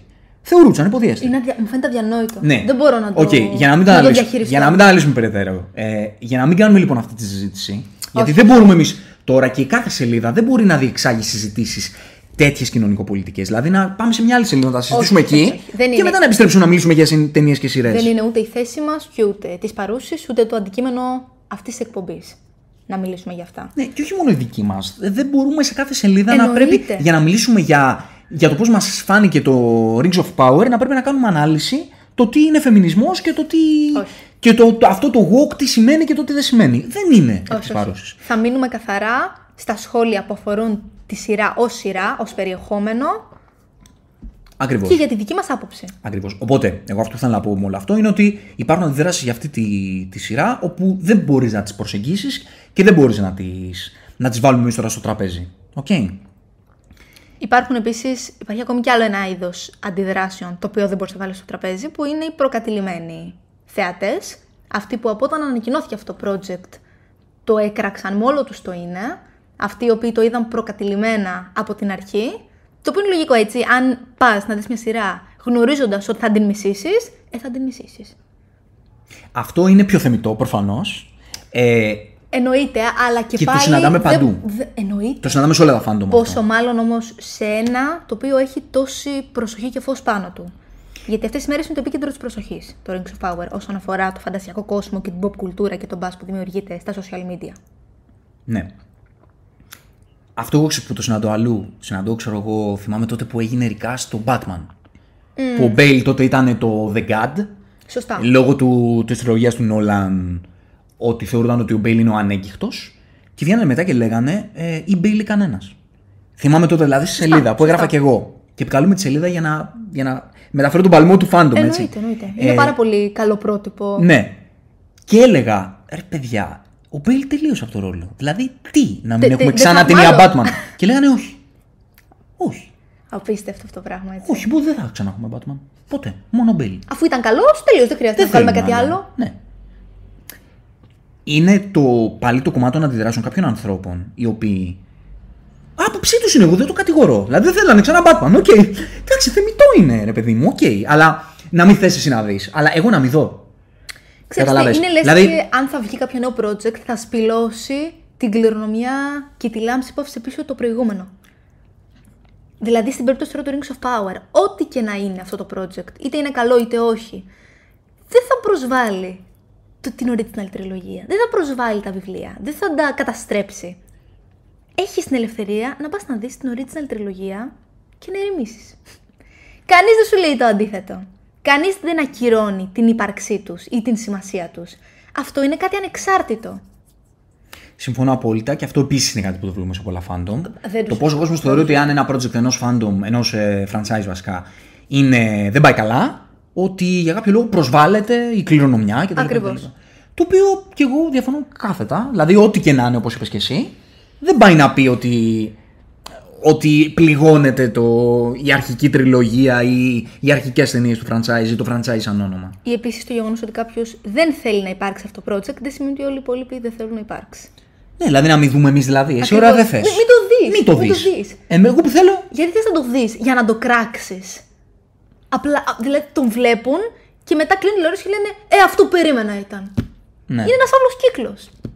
Αφού αυτό περίμενες, αυτό θα ήταν. Αν μπαίνεις στη διαδικασία και βλέπεις κάτι, γνωρίζοντας ότι θα το μισήσεις, δεν υπάρχει περίπτωση να πεις Ρε εσύ, τελικά ήταν καλό. Ναι, γι' αυτό. Δεν έχει γίνει ποτέ στην ιστορία της ανθρωπότητας αυτό. Έχει γίνει με τον Πάτινσον. δεν έχει γίνει απόλυτα, μην το λες. Όχι, εντάξει, Όσοι- νομίζω έχει γίνει με τον Πάτινσον. Δεν νομίζω ότι έχει γίνει. Στο ρόλο έχει του γίνει Batman. από αυτούς οι οποίοι δεν ήταν σίγουροι. Αυτοί που βγήκαν και είπαν. Ο μαλάκας, ο Έντουαρτ Κάλεν που δεν έχει ιδέα από υποκριτική θα παίξει. Μια χαρά από κάτω έλεγαν. Τι μαλακία ταινία ήταν αυτή. Γιατί υπήρχαν και αυτοί, έτσι; Το ότι και πάλι αναγνωρίστηκε δεν σημαίνει ότι δεν είχε haters. Ναι, μπορεί. Μπορεί να υπάρχουν αυτοί ακόμα. Δεν είναι τόσο πολύ όμως. Δεν είναι τόσο πολύ γιατί δεν είναι τόσο τεράστιο το fandom. Ναι. Εδώ μιλάμε για ένα. Το fandom του Batman. Ε, είναι ρε εσύ. Δεν νομίζω ότι αγγίζει τα όρια Του αυτού. Lord of the Α, Rings. ναι. Οκ, Ναι. μπορεί. Σε κάθε περίπτωση, ε, το θέμα είναι αυτό ότι είναι δεδομένο ότι θα υπήρχαν αντιδράσεις πάντως. Δηλαδή, Βέβαια. με τον ένα ή με τον άλλο Βέβαια, τρόπο βέβαια. ήταν δεδομένο ότι θα υπάρχουν. Υπήρχαν οι αντιδράσεις από όταν πρωτοανακοινώθηκε σαν project. Ναι. Και δεν πείστηκε κανείς απόλυτα ήδη από πράγματα όπως το μεγάλο budget και τα λοιπά. Δηλαδή, όταν ακούς ότι βγαίνει σειρά της Amazon και έχει budget ένα δις, όπως και να έχει ρε παιδί μου, λες ότι, OK, είπαν να κάνουν κάτι σοβαρό, μάλλον. Εντάξει, το Netflix, βέβαια αυτό το. Έχει αποδείξει ότι δεν συμβαίνει πάντα. Ότι το μεγάλο budget σημαίνει απαραίτητο ότι θα βγει κάτι ποιοτικό. Αλλά με την Amazon δεν είχαμε τέτοια παραδείγματα περιπτώσεων όπου το μεγάλο budget δεν στηρίζει μια μεγάλη παραγωγή και μια εντυπωσιακή παραγωγή. Αλλά όπως και να έχει, σε βάζει σε σκέψη για το ότι πάνε να κάνουν κάτι για το που είναι σοβαροί. Όχι απλά για να βγάλουν παραπάνω ε, συνδρομές. Από τότε λοιπόν υπήρχαν αντιδράσεις. Όπου αυτές τι αντιδράσεις τις εντείνει λίγο το γεγονός ότι όντως υπάρχει μια απόκληση από το source material, έτσι. Και επειδή το source material του Tolkien είναι βίβλος, Είναι. το ότι πάνε να κάνουν, το ότι αλλάζουν κάποια πράγματα και το αλλάζουν νομίζω χωρίς να γνωρίζω καλά το source material όπως είπα, από ό,τι καταλαβαίνω και από αυτά που διαβάζω, επειδή δεν είχαν τα δικαιώματα Σωστά, σωστά. και για τα Ακριβώς. υπόλοιπα βιβλία. Ακριβώς. Οπότε αναγκαστικά για να υπάρξει μια ιστορία με ροή, Έπρεπε να υπάρξουν οι ήρωες αρχικά. Ναι, Και έπρεπε να να υπάρχουν κουμπώσουν αλλαγές. τους ήδη υπάρχοντες. Έπρεπε να υπάρχουν αλλαγές από το Σωστά, αρχικό υλικό που σωστά. δεν είχαν δικαιώματα για να στήσουν μια ιστορία με ένα στρωμένο universe λόγω του ότι ε, δεν είχαν τα δικαιώματα. Οπότε κάποια πράγματα τα, τα άλλαξαν ώστε να υπάρξει ιστορία. Σωστά. Έτσι. Σωστά. Οπότε είναι λογικό και αυτό και όπως είπα, ε, αυτό κάπου το καταλαβαίνω. Απλά πρέπει λοιπόν να το δεις ως ότι, δεν ξέρω πόσο εύκολο είναι για τον καθένα ανάλογα με την αγάπη που έχει για, αυτό, για αυτά τα βιβλία, ότι δεν, δεν είναι αναγκαστικό η σειρά να πρέπει να σου αποτυπώσει Ακριβώς το, αρχι, το original υλικό στην εικόνα και στην οθόνη. Μπορεί απλά να είναι κάτι εμπνευσμένο με βάση από τα αρχικά βιβλία για να πει μια διαφορετική ιστορία. Ακριβώς. Αυτό το πράγμα που κάνει και η Marvel. Αυτό δεν κάνει. Σωστά, εννοείται. Γιατί η Marvel δεν πηγαίνει τυφλοσούρτη. Λίγο, αν η Marvel πήγαινε, παίρνει. θα ήταν αχανές το περιεχόμενο. Ναι, η Marvel παίρνει έμπνευση από τους ήρωες και από τις αρχικέ ιστορίες, χρησιμοποιεί πολλές από αυτές, αλλά εν τέλει αυτό που παραδίδει είναι εντελώς διαφορετικό από Σωστά. τις ιστορίες των κόμιξ. Απλά εμπνέεται. Α, ε, Στη Marvel και όλα αλήθεια είναι ότι χρειάστηκαν πολλά χρόνια να το ξεπεράσουμε αυτό. Δηλαδή πλέον δε- δεν βλέπω, δεν ακούω αντιδράσεις. Ναι. Α, γιατί στα κόμικα αυτό ήταν αλλιώς. Δεν πολύ συμβαίνει αυτό η αλήθεια είναι. Χρειαστήκαμε 10 χρόνια περίπου για να πούμε Ακριβώς. ότι λοιπόν, παιδιά, και να βγαίνει τότε ο Φάγκη να λέει είναι άλλο universe. Δεν κάνουμε αποτύπωση του universe αυτού που υπάρχει στα, στα comics. Κάνουμε το δικό μας universe που έχει κάποια κοινά με το, με το υλικό. Το ίδιο συμβαίνει και εδώ. Οκ, έπρεπε η Amazon δηλαδή να βγει να το πει. Ότι ξέρετε κάτι. Μα δεν είναι θέμα λογικής, ρε. εσύ. Είναι και θέμα εκεί, λογικής. Είναι πράγματα λογικά. Δεν γίνεται αυτό το πράγμα. Δεν θα ήταν πρακτικό. Ήδη έχει ανακοινωθεί ότι θα βγει. Θα βγουν άλλες πόσες, άλλες τέσσερις σεζόν. Ναι. Που σημαίνει ότι ό,τι και να δούμε, σίγουρα το κτίζουν το υλικό. Είναι μια εισαγωγή πρώτη σεζόν. Δεν γίνεται όλα να είναι έτοιμα από την πρώτη σεζόν. Δεν γίνεται επίσης να έχουμε μια ολοκληρωμένη άποψη από τα πρώτα δύο-τρία επεισόδια. Δηλαδή δεν γίνεται να δει δύο επεισόδια για να πει Η σειρά είναι μούφα, είναι απάτη, μην το δείτε. Δεν έχεις δει τίποτα ακόμη. Δεν δεν γίνεται να κρίνεις μια σειρά από την εισαγωγή όταν γνωρίζεις ότι πάει να στήσει κάτι τόσο μεγαλύτερο. Συμφωνώ. Εμείς να πούμε. Κάτι, θες να πεις κάτι; Όχι, πες αυτό και Ωραία. θα ολοκληρώσω μετά. Εμείς να πούμε, επειδή κάναμε όλο τον πρόλογο με τις αντιδράσεις, ότι μα μας άρεσε. ναι, θεωρώ είναι αρκετά ξεκάθαρο. Εσύ που είσαι, εσύ θα, μου- θα μου πεις τώρα, που είσαι και. Έχεις πολύ στην καρδιά σου αυτή την ιστορία, ρε παιδί μου. Την, την αγαπάς πολύ, το ξέρω. Ε, Κοίτα να Γουστάρεις και τη, την πρώτη τριλογία πάρα πολύ. θα σου πω. Εγώ είμαι από αυτούς οι οποίοι μ' άρεσαν προφανώς, σαν φίλος φαντασίας. Μου άρεσε η τριλογία του Lord of the Rings. Αλλά αλλά, μέχρι εκεί. αλλά δεν θα την έβλεπα στον ύπνο μου, πώ να σου το πω. Δεν το κάνει και ρηγό 5 εκατομμύρια φορές όπως κάποιοι. Η αλήθεια είναι ότι εγώ το έχω κάνει, ναι. Ωραία. Ωραία λοιπόν, εσύ που το έχεις κάνει. Θέλω να μου πεις τη, τη γνώμη σου. Μέσα σε, ό- από όλο αυτό το πράγμα που πήρες, πώς φάνηκε. Με, ως τώρα, έτσι. Εμείς έχουμε δει μέχρι. Τώρα Μέχρι που το γράφει τρίτο εκπομπή, επεισόδιο. Μέχρι και το τρίτο επεισόδιο. Να. Ωραία. Όταν πρώτο ανακοινώθηκε το project, ήμουνα πάρα πολύ επιφυλακτική. Θεωρούσα ότι δεν θα γίνει καλή δουλειά. Και μάλιστα δεν ήθελα να το δω κιόλας. Δηλαδή, ήμουν όντως στο, στο κομμάτι των ανθρώπων που θεωρούσαν ότι όντως θα τους παραμορφώσει κάπως την άποψη που έχουν για την ήδη υπάρχουσα τριλογία. Ε, δεν ξέρω, με τον καιρό άλλαξε γιατί μάλλον απλά απέκτησα λογική. Βλέπω τι, τι παίζει έξω και πόσο, πόσο μηδέν λογική έχει αυτή η άποψη. Και όταν άρχισαν να βγαίνουν τα πρώτα teasers και trailers, εντυπωσιάστηκα τόσο πολύ από το μεράκι των ανθρώπων στο να αποτυπώσουν το σύμπαν του Tolkien, που πραγματικά είπα δεν έχει κανένα απολύτως νόημα να το κρίνεις πριν καν τον δεις. Και η αλήθεια είναι ότι μου άρεσε πάρα πολύ. Θα σου πω ότι τα σχόλια τα οποία έχω ακούσει για το ότι δεν υπάρχει σενάριο και δεν υπάρχει ιστορία, τα βρίσκω αστεία. Δεν μπορώ να καταλάβω πώς γίνεται να είδαν αυτά τα, τα πρώτα τρία επεισόδια και να θεωρούν ότι δεν υπάρχει σενάριο, ότι δεν υπάρχει ιστορία, δεν υπάρχουν ήρωες. Είναι πολλοί ήρωες, αλλά δεν, δεν υπάρχει ιστορία. Εσύ κατάλαβες ότι δεν υπάρχει ιστορία, σου φαίνεται κάτι δυσνόητο, σου φαίνεται αχανές; Ε, Θα σου πω, με βάση τη μυθολογία και την πληροφορία που επειδή εγώ δεν είμαι. Δεν έχω Ούτε και εγώ έχω οτά. διαβάσει τα βιβλία αυτά. Δεν Ναι. έχω άποψη για τα βιβλία. Αλλά και να είχα, και πάλι θα το έβλεπα σαν κάτι ανεξάρτητο, αν γνώριζα ότι δεν θα τα αποτυπώσουν ακριβώς. Ναι. Αλλά αυτό είναι κάτι άλλο. Προφανώς πολλοί δεν, δεν μπορούν να το κάνουν αυτό. Δεν θέλουν να το κάνουν ή δεν μπορούν. Εγώ βλέπω ξεκάθαρη ιστορία. Πολύ, Ευχαριστώ, ξεκα... πολύ ευχαριστώ ξεκάθαρη πολύ. ιστορία. Ευχαριστώ πολύ. Ναι, μεν κυλάει αργά, που είναι και λογικό. Δεν λογικό δεν είναι. Όταν πάνε να το στήσουν σε 5, 6, 7 σεζόν, όπου το κάθε επεισόδιο είναι μία ώρα και έχουμε 30 ήρωες ανά επεισόδιο, με άπειρα time jumps και ένα σύμπαν ατελείωτο, δεν γίνεται να κυλήσει γρήγορα. Ε, θα σου πω κάτι. Εμέ, εγώ δεν, δεν έχω ανάγκη ένα project να κυλάει γρήγορα γενικά. Ναι, σωστά. Έχουμε εννοείται. μάθει, επειδή έχουμε πάρα πολύ υλικό, έχουμε μάθει να θέλουμε να γίνονται όλα γρήγορα και όλα πολύ, πολύ και γρήγορα. Είναι λάθος αυτή η λογική. Δεν μπορεί κάθε δημιουργός να ξεκινάει να δημιουργεί μια ταινία ή μια σειρά, να έχει στο νου του. Βασικά μια σειρά. Να ας, το, α, ας αφήσουμε την ταινία. Σαν λογική το πώς χτίζω μια σειρά. Να έχει στο μυαλό του πρέπει από το πρώτο επεισόδιο να τα κάνω όλα Σωστά. όπα. Επίσης. Δεύτερο επεισόδιο χαμός. Τρίτο επεισόδιο χαμός. Δηλαδή να θέλει να πει ο δημιουργός την ιστορία του, όποια και αν είναι αυτή. Και να είναι στα οποιαδήποτε, κόκκινα. Οποιαδήποτε να είναι αυτή, να έχει τη λογική πώ θέλω να πάω από το Α σημείο στο Β και από το Β στο Γ και από το Γ στο Δ, ώστε να φτάσω στο, στο Ω. Να έχει τη λογική του, να του δουλεύει, αλλά να πρέπει να πει, ρε φίλε όμως, με αυτόν τον τρόπο το, το πρώτο και το δεύτερο και το τρίτο επεισόδιο θα είναι λίγο αργά. Ε, και ο κόσμος θα βαρεθεί. Όχι, όχι. Δεν, δεν είναι αυτή. Καταλαβες. Δεν είναι αυτή. Ξέρεις τι θα σου πω ότι νομίζω Δεν ότι... πρέπει να την έχει αυτή τη λογική. Καταλαβαίνω όμως, συγγνώμη που σε διακοπτώ για να το ολοκληρώσω. Καταλαβαίνω βέβαια τις αντιδράσεις αυτές που τις σέβομαι. Ο άλλος θα γυρίσει να μου πει: Ε, ρε φίλε, βαρέθηκα. Αφού βαρέθηκα, τι να κάνω. Δεν μπορώ. Δεν έχω χρόνο να κάτσω να δω άλλο επεισόδιο. Το κάνω κι εγώ αυτό. Ε, το κάνω. Να σου πω, επειδή υπάρχουν τόσες σειρές εκεί έξω, τόσο υλικό, που κι εγώ όταν θα πει ένας φίλος μου: Ρε φίλε, τσέκαρα αυτό μου αρέσει. Έχει, έχει υπάρξει πολλές φορές το τελευταίο Το χρόνο. ξέρω, δύο. το ξέρω. Να Στο μου επόμενο πούν, το λες άπειρες Δες φορές». αυτό. Δες αυτό. Να βλέπω το πρώτο επεισόδιο και να μην μου κάνει κινητό ενδιαφέρον καθόλου.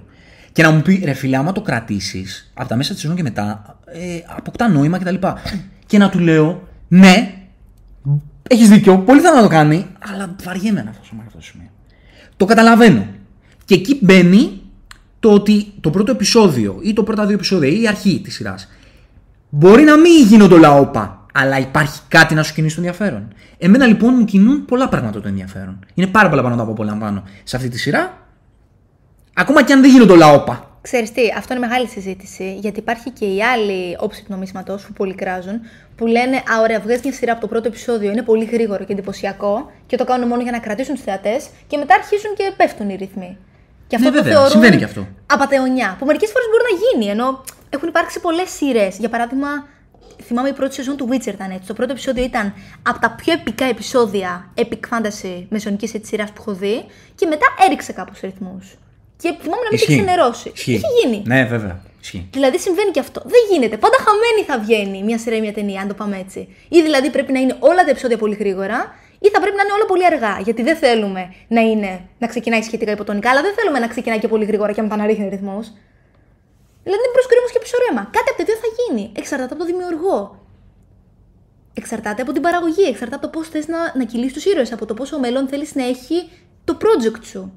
Πόσο μάλλον σε ένα τέτοιο project όπου θα έχει τόσο μέλλον, δεν γίνεται να ξεκινήσει τόσο αργά. Το, το Lord of the Rings, το θυμάσαι την πρώτη ταινία; Είχε ξεκινήσει γρήγορα; Καθόλου, πολύ αργά. Ήταν 40 λεπτά και ήμασταν ακόμη στο Hobbiton. Όλη η ταινία ήταν Όλη αργή. ταινία σχεδόν, η πρώτη. Δηλαδή από τα μέσα και μετά αρχίζει και παίρνει πόσο. Ακριβώς. Ναι. Έτσι είναι η φιλοσοφία. Έτσι είναι η φιλοσοφία. Εμένα δεν με χάλασε καθόλου αυτό. Αυτό λέω και εγώ, ρε παιδί μου, και θέλω να καταλήξω ότι δεν πρέπει να είναι κριτήριο το αν πάει γρήγορα ή αργά ή αν γίνονται όλα όπα εξ αρχής. Δηλαδή, αν πήγαιναν όλα γρήγορα, θα τιμούσε τον Τόλκιν, θα τιμούσε το πόσο ο Τόλκιν εξιστορεί και αφηγείται; Γιατί δεν, Όχι. δεν αφηγείται καθόλου γρήγορα ο Τόλκιν; Ναι. Θα μιλάει για πέντε σελίδες για το ποίημα του τάδε σύμπαντος, του τάδε βασιλείου. Εγώ γι' αυτό δεν κατάφερα να διαβάσω ποτέ τα βιβλία γιατί τα ξεκίνησα. Είναι τα δύσκολα. ξεκίνησα είναι δύσκολα. και δεν Και εγώ άντεξα. στη μέση. Δεν Δεν, το έχω άντεξα. ολοκληρώσει και θα έπρεπε ως τόσο μεγάλη λάτρευση Δεν του άντεξα. σύμπαντος. Γιατί δεν μπορώ την αφήγησή του, δυστυχώς. Πανέμορφη, λογοτεχνική, εκπληκτικός, δεν προσκυνάω. Είναι και αρχαϊκή γλώσσα, είναι λίγο Ναι, πιο αλλά δύσκολο. δεν μπορώ εγώ. Με Είναι τα λίγο κριτήρια τα δικά μου δεν μπορώ να τα ακολουθήσω. Δεν είμαι τόσο μερακλής μίστη. Δεν είμαι. Τι να κάνω. Αυτά είναι γούστα. Ναι, Αυτά καταλαβέ. Οπότε αυτό λέω. Ότι θα πρέπει να βρεις κάτι να σου κινήσει το ενδιαφέρον το οποίο δεν έχει να κάνει ακριβώς με την ταχύτητα και με το πόσο δράση μπορεί να έχει. Να βρεις να δεις άλλα πράγματα που μπορεί να σε ενδιαφέρουν. Για μένα δεν ήταν ποτέ ούτως ή άλλως η δράση αυτή καθ' αυτή αυτό που συνάρπαζε τον κόσμο στο αυτό το σύμπαν. Δεν είναι η φαντασία, είναι οι ήρωες, είναι η ιστορία. Και όσον αφορά το κινηματογραφικό κομμάτι, είναι αυτό το οποίο κάνει και αυτή τη σειρά για μένα τόσο ξεχωριστή. Είναι η μουσική, είναι η φωτογραφία, είναι τα κάδρα, το γεγονός ότι κάθε πλάνο είναι ένα κάδρο. Είναι σαν πίνακε ζωγραφικής. Είναι, είναι τόσο όμορφο. Και αυτό φαίνονταν από το τρέιλερ και φοβόμουν για το αν θα το αποτυπώσουν τόσο όμορφα και σε ολόκληρο το project. Λέω, ξέρεις, ίσως είναι από τις φορές από το τρέιλερ, ίσως σε, σε παραπληροφορεί και λίγο. Δεν συνέβη αυτό ούτε λίγο. Υπάρχουν τόσες σκηνές όπου χάνω λίγο το διάλογο επειδή απλά κάθομαι και χαζεύω το οπτικό κομμάτι. Με συναρπάζει απίστευτα, είναι συγκινητικά όμορφο. Αυτά, αυτά είχα να πω. Και εμένα μου αρέσει πάρα πολύ οπτικά. Οπτικά μου αρέσει πάρα πάρα πάρα πολύ. Κάποιοι λέγανε για το τρόλ εκεί που δεν ήταν λίγο καλό το CGI πάλι ή οτιδήποτε. CGI, ναι, Εντάξει, whatever. Εγώ δεν παρατηρώ τόσο πολύ. Τη γνώμη τη δική μου λέω. Δεν παρατηρώ τόσο πολύ. Ούτε εμένα με χάλασε. Σαν σύνολο το βρίσκω πανέμορφο. Μου αρέσει πάρα πολύ η σκηνοθεσία. Πάρα πολύ η σκηνοθεσία. Μπράβο στον άνθρωπο που την έκανε. Θεωρώ ότι είναι Πραγματικά, πραγματικά. μαγική. Έχει μπει ακριβώς στο νόημα. Βλέπω ότι προσπαθούν να πιάσουν το vibe του Jackson. Το βλέπω ότι το Εμένα προσπαθούν. ακριβώς. Μου βγάζει ακριβώς αυτό. Σου βγάζει την αίσθηση της σκηνοθεσίας του Jackson χωρίς να είναι όμως αντιγραφή. Και πολύ πιο σύγχρονη. Πολύ... Ακριβώς. Δηλαδή πήραν αυτό το οποίο είχαν και πραγματικά το έκαναν σύγχρονο. Κάτι που θα μπορούσε εύκολα να γίνει λίγο δεύτερο. Έχουμε δει πολλές epic φαντασιακές σειρές όπου δεν το έχουν καταφέρει αυτό τα τελευταία χρόνια. Π.χ. το Wheel of Time που είχε πολύ μεγάλο hype, εμένα δεν με ενθουσίασε καθόλου. Δεν μου άρεσε Και καθόλου. ήθελα γιατί τα βιβλία θεωρούνται πολύ επικά και η πλοκή είναι όμορφη σαν ιστορία. Δε... Καθόλου. Δεν μου είπε τίποτα. Εμέ, εγώ δεν βρήκα εκεί τίποτα να μου αρέσει, να πω την αλήθεια. Α, τέλος πάντων, μην πιάσουμε το Wheel of Time. Ναι, θέλ- και θέλω αυτό να το σου- άφησα στα πρώτα επεισόδια δεν. Θέλω να σου πω, ρε παιδί δεν μ' μου, άρεσε. ότι υπάρχουν πολλές σύγχρονες επικές ιστορίες όπου δεν αποτυπώνονται όμορφα στην οθόνη. Αυτό δεν είναι τέτοια περίπτωση. Κατάφεραν και εξυγχρόνισαν αυτό που ο Τζάξον έκανε πριν 25 χρόνια. Ωραία. Για πάμε λίγο στους ήρωες. Οι ήρωες δηλαδή, πώς τους βλέπεις; Κοίτα να δεις, ε, Γκαλάντριελ εκεί που έχει η γίνει Γκαλάντρια όλο το μ' αρέσει- πατυρντή. Μ' αρέσει πάρα πολύ. Σ' αρέσει. Μ' αρέσει πάρα πολύ η ηθοποιός, μ' αρέσει πάρα πολύ το πώς την αποτυπώνουν. Είναι απολύτως λογικό. Πολλοί έχω ακούσει να λένε δεν είναι τόσο εθέρια και τόσο σοφία όσο ήταν. Είναι λογικό. Είναι ακόμη πιτσιρίκα. Δεν είπε κανείς ότι είναι θεότητα, είναι εξωτικό. Έχουν και αυτά πάθη, έχουν και αυτά συναισθήματα. Δεν είναι πάντα καλά. Αυτό το έχει δείξει το σύμπαν Τόλκιν άπειρες φορές. Είναι πολύ πιο αυθόρμητη, είναι πολύ πιο μαχητική, είναι πολύ πιο συναισθηματική, αλλά και πάλι στα πλαίσια ενός εξωτικού. Εμένα μου αρέσει πάρα πολύ. Τη βρίσκω απίστευτα εθέρια, απίστευτα πανέμορφη. Μιλάει έτσι ακριβώς όπως θα φανταζόμουν θα μιλούσε μια μικρή Kate Blanchett. Θεωρώ ότι η επιλογή της ηθοποιού είναι εξαίσια. Της ενοχλεί που είναι μαχήτρια; Δεν με ενοχλεί καθόλου που είναι μαχήτρια, δεν με ενοχλεί καθόλου που είναι γυναίκα από πολλά. Τι, τι πράγματα είναι αυτά, Θεέ μου, είναι αδιανόητα. Δεν το πιστεύω ότι κάνουμε αυτές τις συζητήσεις, ναι, τη 2022. Ναι, δεν δε καταλαβαίνω και εγώ. Δεν- δεν- Συμφωνείς δεν με, τον, χωράει ο νους. συμφωνείς με τον Elon Musk που λέει ότι όλοι οι άντρες ήρωες είναι ηλίθιοι και ότι όλες οι γυναίκες ηρωίδες είναι καλές. Θα συμφωνήσω μόνο για το γεγονός ότι θέλει για κάποιο λόγο να την πέσει στον Μπέζο.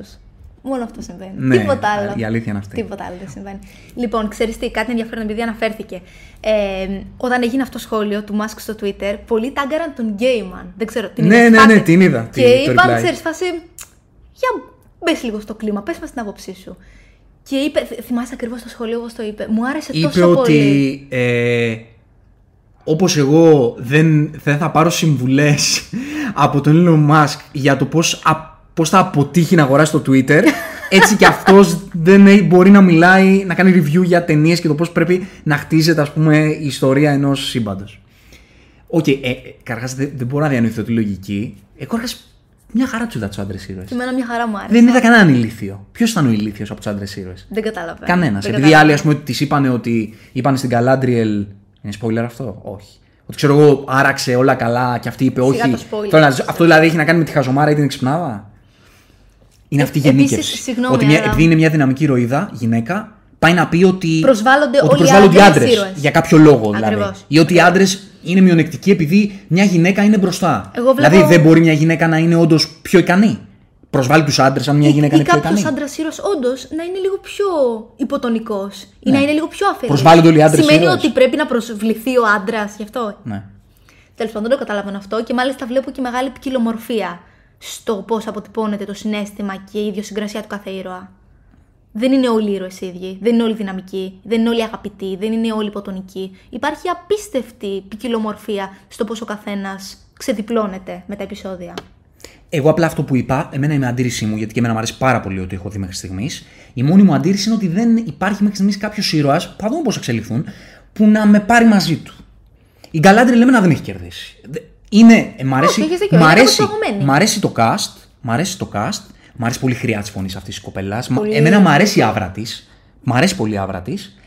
Αλλά δεν είναι αυτή η ηρωίδα που θα με, που θα με πάρει μαζί της. Τι είχε πάρει η Κέιτ Μπλάντσετ. Δεν νομίζω Εντάξει, ότι δεν είναι ήταν τέτοια κεντρική ηρωίδα. ήρωα. Δεν ήταν κεντρική ήρωα η Kate Blanchett. Δεν νομίζω ότι παίζει ρόλο ρε εσύ αυτό. Εντάξει. Δεν είναι έτσι ιδιοσυγκρασία. έτσι. Θα μπορούσε ποτέ να είναι ζεστή. Εγώ την είδα να χαμογελάει τώρα στο τρίτο επεισόδιο και ξαφνιάστηκα.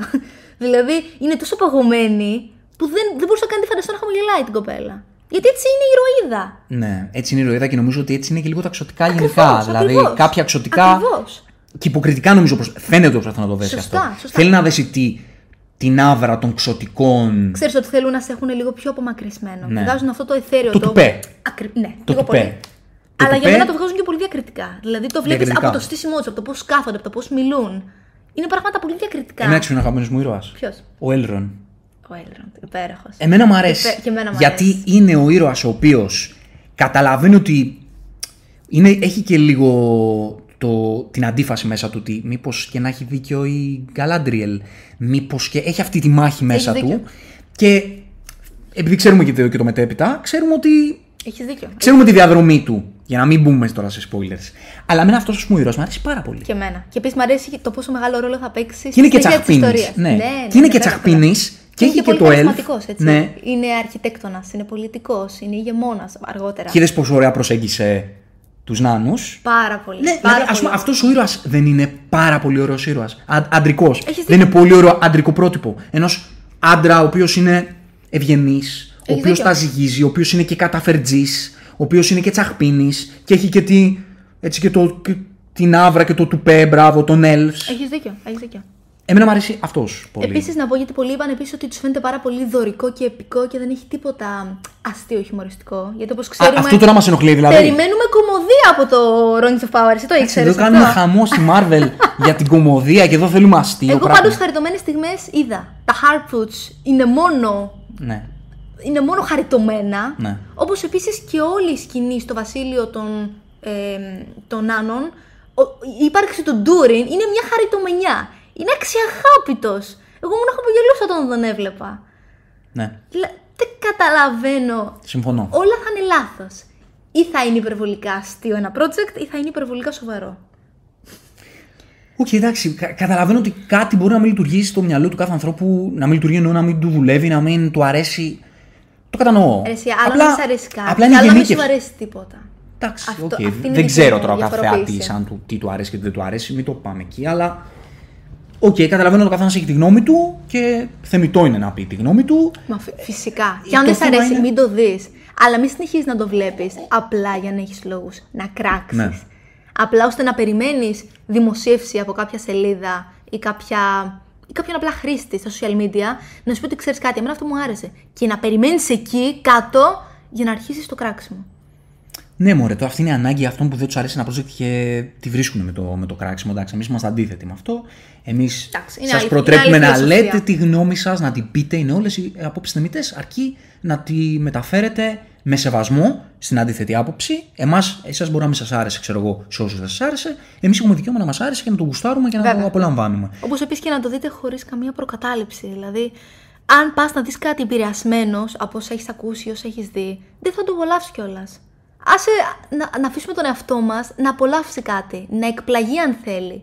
Γιατί να στηριχθούμε από κάποια τέτοια απόλαυση; Για μένα είναι τόσο όμορφο συνέστημα να μην περιμένει. Δεν λέω να μην περιμένεις πολλά από ένα project, αλλά να πεις: OK, δεν ξέρω πολλά, ας δούμε. Μμμ. Και να εκπλαγείς από αυτό. Είναι τόσο όμορφο. Ωραία, για να το κλείσουμε, θα κάνουμε σίγουρα και για Rings of Power όταν τελειώσει. Ένα Βέβαια. podcast spoiler, οπωσδήποτε. Ε, δεν πήγαμε τώρα στα πολύ μέσα τα Εντάξει, εμβρότερα. είναι- Μιλήσαμε είναι και πολύ non-spoiler αρχή. γενικά για τις εντυπώσεις που έχει αφήσει. Είναι και πολύ αρχή. Αλλά επί- για να δώσουμε μια απάντηση ξέρω, εγώ, στο ερώτημα του βίντεο. House of the Dragons, Rings of Power.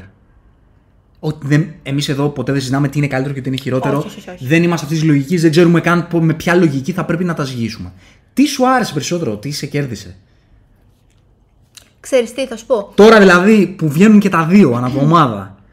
Θα σου πω. Από επεισόδιο σε επεισόδιο ανυπομονώ πιο πολύ για το House of the Dragon από άποψη ότι τρέχει πολύ πιο γρήγορα η πλοκή. Δηλαδή σε κάθε επεισόδιο σε αφήνεις σε σημείο που θέλεις να δεις διακαώς τι γίνεται στο επόμενο. Αλλά νομίζω ότι χορταίνω περισσότερο το κάθε επεισόδιο του Rings of Power επειδή παίρνω και πολύ περισσότερο συναισθηματικό κομμάτι. Για μένα είναι πολύ, πολύ σημαντικό project. Ίσως να μην είμαι αντικειμενική από την άλλη οπτική. Δηλαδή δεν θα μπορούσα να το μισήσω αυτό το project. Δεν ξέρω, μου φαι... με, με χορταίνει περισσότερο. Οπτικά, ακουστικά, από όλες τις απόψεις. Άρα δεν, δεν ξέρω αν μπορώ να σου απαντήσω. Ε, και εγώ θα το λήξω χ. δηλαδή προμοτάραμε το, το battle και μετά ναι εντάξει εδώ καλά είναι. ναι γιατί αυτή είναι, η- αυτή είναι η φάση ρε εσύ, ότι δεν είναι αναγκαστικό να, να ζυγίσεις κάτι Όχι, με το όχι. ζόρι και να βγάλεις καλύτερο και χειρότερο. Πόσο μάλλον Εμείς, ήταν ας πούμε, τόσο αρχή, ρε. Ναι, εμείς διαφωνούμε και με τη βαθμολογία, ας πούμε. το Όχι, έχουμε πει για πολλές κανένα- φορές. για κανένα λόγο. Δεν θα βα- έμπαινα στη διαδικασία αυτή. Είναι τι μιλάει στην καρδιά του καθενό περισσότερο. Εγώ επειδή, εμένα επειδή στην καρδιά μου μιλάει περισσότερο η ψυχή του Game of Thrones, σαν, σαν ιστορία. Σαν κόσμος, Πώς να ναι, το το πω. καταλαβαίνω. όχι σαν κόσμος, όχι, όχι σαν κόσμος, γιατί προφανώς ο κόσμος του Tolkien έχει πολύ μεγαλύτερο υπόβαθρο και πολύ πιο πλούσιος κτλ. Εντάξει, κτλ. μα αυτά είναι υποκειμενικά Δεν το πράγματα. κρίνω έτσι. Το κρίνω το ότι μιλάει στη δική μου την καρδιά. Στη δική μου την καρδιά μιλάει αυτή η αντίφαση και η σκληρή πραγματικότητα του, του Game of Thrones, πώς μπλέκει με Του τη φαντασία. κυνηγιού της εξουσίας. Ναι, αυτό εμένα με, με ιντριγκάρει Είναι- πάρα είναι πολύ. πάρα πολύ ενδιαφέρον, Με πραγματικά. ιντριγκάρει πάρα πολύ. Σε αντίθεση με το Lord of the Rings που είναι περισσότερο η μάχη του καλού με το κακό και, α- και αυτό έχει με τα, τα παρακλάδια του. Σωστά. Είναι ένα παραμύθι το, ο κόσμος του Lord of the Rings. Ωραία. Και επειδή είμαστε μια ώρα για να μιλάμε για τις δύο σειρές που έτσι μονοπόλησαν το ενδιαφέρον, να πούμε μερικά πράγματα και για τα υπόλοιπα που είδαμε, λίγο πιο συνοπτικά βέβαια, έτσι να σας, να σας δώσουμε έτσι ένα στίγμα από αυτά που είδαμε τώρα τελευταία. Sea-Hulk. Εδώ θέλω άλλη μια ώρα. Μ' αρέσει που αυτό λες να πούμε, ξέρεις, έτσι σχετικά σύντομα. Ωραία, θα το πάμε σύντομα.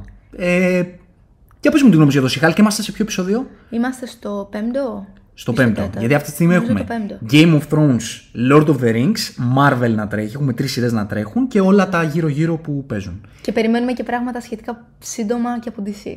Και από DC και από Star Οκτώβριο, Wars. Νοέμβριο. Σωστά, Andor. σωστά. Θα τα πούμε σε λίγο αυτά. Να. Θέλω να μου πεις λίγο Σίχαλ και έχει γίνει χαμός εκεί, twerking, αυτά, ιστορίες. είναι αστείο, δεν είναι, είναι cringe, δεν είναι. Αυτή η Stallion ποια είναι, ακόμα δεν έχω μάθει; Τι γίνεται, πολλά ερωτήματα στο Σίχαλ. Και εγώ τα έγραψα στον Kixanti Effect. Προβληματίζομαι πάρα πολύ. Θέλω να μου πεις τη γνώμη σου. Για αυτό το project. Κάθε επεισόδιο που περνάει μου φαίνεται χειρότερο από το προηγούμενο. Δεν βρίσκω μεγάλο νόημα στην μπλοκή μέχρι τώρα. Δεν έχω δει πράγματα να τρέχουν. Θεωρώ ότι όσους ήρωες έχουν φέρει πίσω δεν έχουν ιδιαίτερο νόημα. Δηλαδή η επιστροφή τους δεν έχει ιδιαίτερο νόημα. Ο Wong ακόμη δεν έχω καταλάβει π.χ. γιατί έχει έρθει. Δεν έχω βρει ιδιαίτερο νόημα στην ύπαρξή τους σε αυτή τη σειρά. Θεωρώ ότι τα τόσα αστεία δεν χρειάζονται. Δεν χρειάζεται να είναι εντελώς κομμωδία. Δεν καταλαβαίνω για ποιο λόγο σημαίνει αυτό το πράγμα και γι' αυτό λόγο τρέμω την επιστροφή του Daredevil. Ιδίως όταν είχαν πει ότι θα είναι πάρα πολύ φαν η παρουσία τους σε αυτή τη σειρά. Το φοβάμαι πάρα πολύ αυτό το πράγμα. Δεν θέλω να έρθει. Δεν θέλω να είναι φαν ήρωας ο Daredevil. Έχει ένα απίστευτο βάρος και δεν θέλω να μου το χαλάσουν. Ε, θα το πω γιατί. Εντάξει, τέλος πάντων. Θα με κρίνουν ίσως μερικοί που τώρα αναφέρω το CGI, αλλά εδώ είναι πολύ κακό. Εδώ είναι όμως. Είναι πολύ κακό, Εδώ κάνει Θεέ. μπαμ ρε εσύ, εντάξει, εδώ κάνει Είναι μπαμ. αδιανόητα κακό. Δεν, δεν γίνεται να είναι τόσο κακό. Ναι, εδώ κάνει μπαμ τώρα, εντάξει. Είναι από Δεν, τα. δεν χρειάζεται και να μην θες να το προσέξεις, θα το προσέξεις. Πραγματικά, πραγματικά. Ναι. Ε, κοίτα να δεις, είναι από τα projects τα οποία δεν θα το έβλεπα, δεν θα το συνέχιζα, αλλά πρέπει να το συνεχίσεις γιατί καλώς κακός η Marvel έχει τη λογική ότι τα βλέπουμε όλα γιατί έτσι κινείται το σύμπαν. Αν χάσεις κάτι, χάνεις μέρος της ιστορίας, χάνεις μέρος του σύμπαντος. Αλλά δεν είναι ένα project το οποίο θα το συνέχιζα, αν ήξερα ότι ήταν 100% ανεξάρτητο. Λοιπόν, και για να μην το πιάσουμε καθόλου, δεν θα πιάσουμε το γενικότερο θέμα της Marvel, καθόλου εδώ, θα πω ότι το τελευταίο επεισόδιο μου άρεσε λίγο περισσότερο από τα προηγούμενα. Αλήθεια. Ναι. Α, το- Αυτό το τελευταίο μου άρεσε λίγο περισσότερο. Το τελευταίο είναι πιο μωρέ.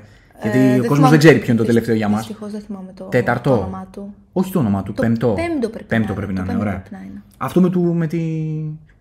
Wonkers; το Με του Wonk- Wonkers, ναι, ναι, ναι. ναι. Ωραία. Ε, να πω κάτι. Επειδή λένε πολλοί ότι. Γιατί διαμαρτύρεσαι τώρα από χιούμορ, γιατί η ταινία είναι, η σειρά είναι κομική. Είναι κομική, άρα εδώ επιτρέπεται το χιούμορ. Ναι, εγώ γενικά δεν ήμουν ποτέ. Δεν ήμουν της άποψης ότι το χιούμορ σαν χιούμορ είναι πρόβλημα. Εγώ, ας πούμε, το χιούμορ μου άρεσε στο Love and Thunder που στους άλλους δεν άρεσε. Δεν ξέρω γιατί στο, στο Love and Thunder υπήρχαν προβλήματα, μας ενοχλούσε το χιούμορ που είναι ξεκάθαρα κομμωδία, Taika Waititi. Αλλά εδώ μας ενοχλεί λίγο λιγότερο κάποιους γιατί είναι κομμωδία. Θα Και, σου και πω το άλλο γιατί. κομμωδία ήταν. Θα σου πω γιατί. γιατί Είναι ο ο- Θόρ. Ναι, ακριβώς. οκ. Ο, ο Θόρ πρέπει να είναι Λένε, σοβαρός. λένε έχει κάποιο άλλο βάρος, είναι πολύ πιο Ποιο δωρικός, είναι βάρος; πολύ Έχει πιο αλλάξει wow. ώρα εδώ και πέντε χρόνια. Τα- Μεγάλη συζήτηση. Τέλος Τέλο πάντων. πάντων. Τέλος πάντων. Εμένα το πρόβλημα με το, με το She-Hulk δεν είναι ότι είναι κωμωδία. Καθόλου. Θα μπορούσε να είναι κωμωδία και να τη γουστάρω. Είναι ότι δεν γελάω. Δεν μου φαίνεται αστείο. Δεν μου φαίνεται έξυπνο. Μου φαίνεται ανέμπνευστη. Το χιούμορ του. Μου φαίνεται τρομερά ανέμπνευστο. Εγώ δεν βρίσκω και περιεχόμενο ρε εσύ. Δεν Κυλάει υπάρχει. πλοκή και δεν βλέπεις πλοκή, Δεν- δεν, βλέπεις ο σενάριο, villain δεν ποιος βλέπεις. είναι; Ακριβώς. Βλέπεις ανάπτυξη, βλέπεις character development, τίποτα. Τίποτα. Τίποτα, τίποτα. τίποτα. Είναι κενό. Και πάλι υπάρχουν ρε παιδί μου κάποια κομματάκια που θα μπορούσαν να είχαν. Έχουν ζουμί. Η, η φάση της γυναίκας στα 30 της, πώς κάνει dating και το πώς η περιρροϊκή της ταυτότητα μπλέκει σε αυτό. Το πώς λίγο το έπιασε αυτό το επεισόδιο και ήταν ωραίο το πώς το έπιασε. Ναι. Δηλαδή ήταν πολύ ρεαλιστικό. Γι' αυτό σου λέω ότι το τελευταίο μου άρεσε και λίγο Σε αυτό περισσότερο. έχει δίκιο. σε αυτό έχεις Ναι. δίκιο. Α, Το οποίο θα μπορούσε να το εξελίξει και ακόμη περισσότερο. Αλλά Δηλαδή- ξέρει ποιο είναι το πρόβλημα πάλι; Ότι δεν είναι αστείο. Ε, Ναι, ναι, για ναι. μένα, έτσι. Ξαναλέω. Ναι, ναι, ναι, έχεις δίκιο. Ε, συχαίνομαι να ακούω άνθρωπους να λένε ότι αυτό δεν είναι αστείο, το κρίνω εγώ, άρα Όχι, είναι όχι. αντικειμενικά μη αστείο. Είναι όχι. καθαρά υποκειμενικό το Εγώ, χιούμορ, εγώ, ούτως ή εγώ, άλλως. εγώ θεωρώ δεν μου φαίνεται καθόλου αστείο, δεν γελάω καθόλου, μου φαίνεται ανέμπνευστο, μου φαίνεται cringe. Δηλαδή η φάση με το twerking που έγινε ο χαμός. Ούτε θεωρώ ότι προσβάλλει κανέναν. Ούτε θεωρώ ότι είναι κάτι. Ε, ε, αυτά τα woke κτλ. κτλ πάλι ξαναμπαίνουμε σε αυτά. Όχι, τίποτα. Το θεωρώ κακό αστείο. Αυτό. Το θεωρώ cringe. Ναι, ναι. Θεωρώ ότι ήταν κάτι και εντελώς δεν κόλλαγε στην Και ηρωίδα. random, Random. εντελώς. Απλά Γιατί να μπει, γιατί να μπει; Ξέρεις, είναι εύκολη χαρτομενιά. Αυτό βλέπω σε αυτή τη σειρά. Να. Να μην υπάρχει έξυπνο χιούμορ, να μην υπάρχουν γραφιάδες που να μπορούν να γράψουν κάτι πραγματικά έξυπνο, να μην υπάρχει ένας χαρακτήρας και μια, κομι- ένα κομικό ύφος με άποψη, όπως είναι του Τάικα, καλός ή κακός, γιατί για μένα ο Τάικα έχει άποψη αυτό που κάνει, δεν αρέσει σε κάποιους. Δεκτό. Για μένα έχει άποψη. ισχύει. Για μένα βλέποντας και τις υπόλοιπες σειρές του Τάικα, που τις βλέπω όλες, και ίσως είναι είτε παραγωγός είτε δημιουργός. Το Reservation Dogs, που είναι μια πολύ Σωστά. ωραία σειρά. Το Our Flags Means Death με τους πειράτε. Σειράρα. Και δεν μην το πιάσουμε για ε, What We Do in the Shadows. Υπέροχο. Υπέροχο. Υπέροχο. Δηλαδή, όλες οι κωμικές σειρές του Τάικα έχουν φίλε original χαρακτήρα και ξυπνάδα.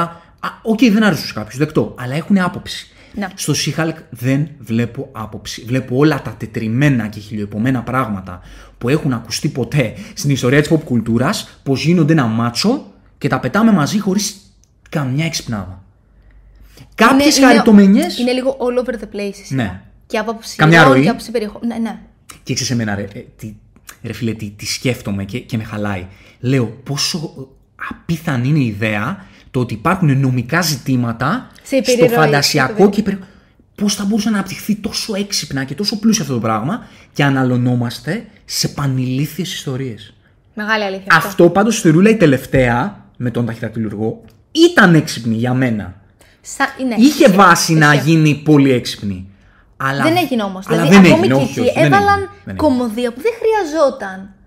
Ρε παιδί μου, είναι- Τους έκαναν καρικατούρες. Αυτό είναι το θέμα. Θα μπορούσε να έχει χιούμορ. Φυσικά και θα μπορούσε. Πλέον η Marvel έχει χιούμορ. Θέλουμε, δεν θέλουμε. Αλλά τους έκαναν όλους καρικατούρες. Δηλαδή αυτό το πράγμα που γίνεται με το Wong. Δηλαδή είναι, τον έχουν πετάξει να κάνει το καρτούν. Να έχει χιούμορ. Δηλαδή πόσο αυθεντικά κωμικός ήταν στην πρώτη ταινία του Cross Strange ο Wong. Δηλαδή εκεί που άκουγε Έχεις την δίκιο, Beyoncé. έχεις δίκιο. Εκεί ήταν πανέξυπνα και πολύ διακριτικά, κωμικός. Ξέρεις τι, πριν Και εδώ περίπου- πέρα είναι καρτούν. Πριν περίπου δύο μήνες είχε πει ηθοποιό ότι θα ήθελε να υπάρχει σειρά Wong. Και ήμουν τη φάση ναι, με τα χίλια. Ναι. Αλλά σκέφτομαι ότι αν είναι να κάνουν κάτι τέτοιο, όχι. Όχι, ναι. Θα τον χαλάσουν τον ήρωα και δεν χρειάζεται, πραγματικά. ναι. Τι να πω. Ε, τρέμω, Τέλος πάντων, τρέμω ε, θα, πάρα τα πολύ πούμε, το μέλλον. θα τα πούμε πιο αναλυτικά. Ε, για μένα νομίζω είναι το λιγότερο αγαπημένο μου project Να, απ' όλα. συμφωνώ. Και το Ω, πίστευα. Και το Ms. Marvel για μένα. Ναι, ναι, Δεν με ήταν αυτά τα δύο. επίστευτο. Αυτά τα δύο. Μμμ. Οκ. Αλλά το Miss Marvel το, το ψιλοβαριόμουν, αλλά δεν με ενοχλούσε. Το βαριόμουν πολύ. Να, αλλά δεν με το ενοχλούσε. Αυτό εδώ με ενοχλεί. Με ενοχλεί, ξαναλέω, όχι με όλα αυτά που ακούγονται. Με ενοχλεί με την έννοια ότι μου φαίνεται φθηνό το χιούμορ. Ανέμπνευστο. Και δεν έχει και καμιά ιστορία να μου πει μέχρι στιγμής. Τίποτα. Απολύτως τίποτα, καμία. τίποτα, τίποτα. Πάμε να δούμε και τίπο- κάτι άλλο από αυτά που είδαμε. Βέβαια. Σαμάριταν; Λοιπόν, το Samaritan. Είχε πολύ hype το Samaritan και θυμάμαι όταν είχε βγει το πρώτο τρέιλερ, μας είχε ενθουσιάσει πάρα πολύ. Κοίτα, εμένα μου άρεσε. Ήταν πολύ φαν. Θεωρώ ότι θα μπορούσε να εκμεταλλευτεί λίγο καλύτερα μερικά κομμάτια της πλοκής. Ήταν απλά ωραίο. Θα το αφήσω εκεί. Ναι. Θα μπορούσε Ήταν να πει απλά μια ωραίο. πολύ καλύτερη ιστορία από αυτή που Θα είδα. μπορούσε να γίνει πολύ πιο επικό και Ναι, ναι, ναι, μπάντας. ναι. Αλλά ήταν καλό. Αλλά ήταν οκ. Και ο Σλάι οκ. ήταν φανταστικός. Ναι. Ξε- Κοίτα, αυτός το κουβάλισε πάνω του. Δηλαδή, Ναι. αν ήταν κάποιος άλλος, ίσως να ήταν ακόμη πιο μέτριο. Ναι. Sandman. Δυστυχώς, το έχεις δει όλο. δεν μπορώ να έχω Εγώ ολοκληρωμένη έκανα. άποψη. Ναι, νομίζω ότι δεν μου πούμε πολλά γιατί υπάρχει βίντεο. Έχεις ολόκληρη εκπομπή; Έχω ολόκληρη εκπομπή, όπου έχω το αναλύσει. αναλύεις. Ε, Sandman, οπότε μπορείτε να το δείτε στο Zero to Hero. Το λάτρεψα. Δηλαδή χάθηκα σε αυτή την ιστορία. Έχει απίστευτο φιλοσοφικό βάθος, απίστευτο. Ήταν από τις σειρές Και έχει και απίστευτους ήρωες επίσης. Ναι, ναι, ναι. Είναι ένας και ένας. Εγώ τη λάτρεψα αυτή τη σειρά, μακάρι να υπάρξει sequel. Ε, δεν έχει τόσο δράση όσο μπορεί να, να περιμένουν κάποιοι και υπάρχει στη δομή ζήτημα, το καταλαβαίνω, και στην πλοκή υπάρχει ζήτημα στο πώς εξελίσσεται, αλλά έχει τόσο ζουμί το φιλοσοφικό του περίβλημα που έχει πραγματικά δώσει του μια ευκαιρία και χάνεσαι, στη, οπτικά χάνεσαι. Χα- είναι- είναι πανέμορφο, ονειρικό είναι το πανέμορφο, Sandman. Μ' πραγματικά, άρεσε σε πάρα ταξιδεύει. πολύ. Επιτέλους το Netflix έκανε μια σειρά που τη, που τη Και τη χάρηκα. φοβόμασταν κιόλας. Cobra Kai έχουμε δει 3-4 επεισόδια. Έχουμε δει τα πρώτα τέσσερα επεισόδια. Ε, εμένα συνεχίζει και μου αρέσει πάρα πολύ αυτή η σειρά. Είναι από τις λίγες σειρές όπου θα μπορούσα να τις δω μονορούφι. Ναι. Δηλαδή να πω για πέντε ώρες, δεν μιλώ σε κανέναν, το οποίο πλέον δεν το κάνουμε τόσο συχνά. Το έχεις παρατηρήσει. Δεν θα κάνουμε binge εύκολα. Ακόμη και σε μίνι σειρές. Ναι, ναι. Αυτή η σειρά δεν σταματάει ποτέ να βγαίνει τόσο ευχάριστα, τόσο εύκολα, τόσο αβίαστα. Να συμπαθήσει τόσο πολύ όλους τους ήρωες. Είναι δεν είναι 100% καλή. Είναι υπέροχη, πραγματικά. Από όταν πρωτοβγήκε, από την πρώτη σεζόν που δεν ήταν καν ακόμη στο Netflix, αγαπήθηκε τόσο πολύ από τον κόσμο και χαίρομαι τόσο πολύ που διατηρούν αυτή την ποιότητα. Δεν βγάζουν σεζόν απλά για να βγάλουν, δεν το τραβάνε από τα μαλλιά. Εξακολουθεί και έχει νόημα και χαίρομαι πάρα πολύ που θα υπάρξει και επόμενη σεζόν. αναπτύσσονται ακόμα ιστο... οι ήρωες, φίλε. Αναπτύσσονται. Και το Δηλαδή, θες, βλέπεις- δηλαδή δεν λες, οκ, το είδαμε, δεν χρειάζεται να δούμε κάτι Ναι. άλλο. Για μένα το Cobra Kai είναι ε, χρήζει μελέτης αυτό που έχουν κάνει αυτοί οι άνθρωποι. Και εξακολουθεί να είναι μια σειρά που στην πέμπτη σεζόν έχει πλοκή Τέταρτη. και. Τέταρτη, ναι. Τέταρτη σεζόν και έχει τε- τόση έντονη πλοκή και τόσο σουμί ακόμα να αναπτυχθεί. Το πώς διαχειρίζονται την έννοια βίλαν, το πώς διαχειρίζονται στην τέταρτη σεζόν την πλοκή στο να έχει άλλα- και άλλα επίπεδα, στο πώς ακόμα εξελίσσουν τους ήρωες και τις σχέσεις τους, χρήζει μελέτης. Τύποι έχουν κάνει αδιανόητη δουλειά. Επίσης δεν είναι πολύ βαρύ, το έχεις παρατηρήσει. Καθόλου. Είναι τόσο ελαφρύ. Το ρουφάς με το καλαμάκι. Ναι, δηλαδή και δεν το θες να είναι βαρύ. Είναι από τις σειρέ που είναι πραγματικά την σε μερικά κομμάτια. Και το θες να είναι έτσι. Είναι με, τον καλύ... με την καλύτερη δυνατή έννοια. Ναι, πραγματικά. Επίσης είναι απίστευτο το πώς διαχειρίζονται το original υλικό, έτσι. Δεν βασίζονται σε αυτό. Δεν βασίζονται στο ότι πούλησε όλη, όλο το παλιό το σάγκα απλά για να το φέρουμε εδώ πέρα. Το Cobra Kai για μένα είναι πολύ μεγαλύτερο πλέον από το Karate Kid. είναι, συμφωνώ μεγα... είναι απόλυτα. πολύ μεγαλύτερο. Συμφωνώ απόλυτα. Και αυτό είναι που λέμε για τα franchise και για τα sequels που έχουμε χίλια τώρα στην εποχή μας και το πώς ξανααναβιώνουν ιστορίες των 80s. Ρε φίλε, όταν έρχονται ιστορίες των 80s, Top Gun.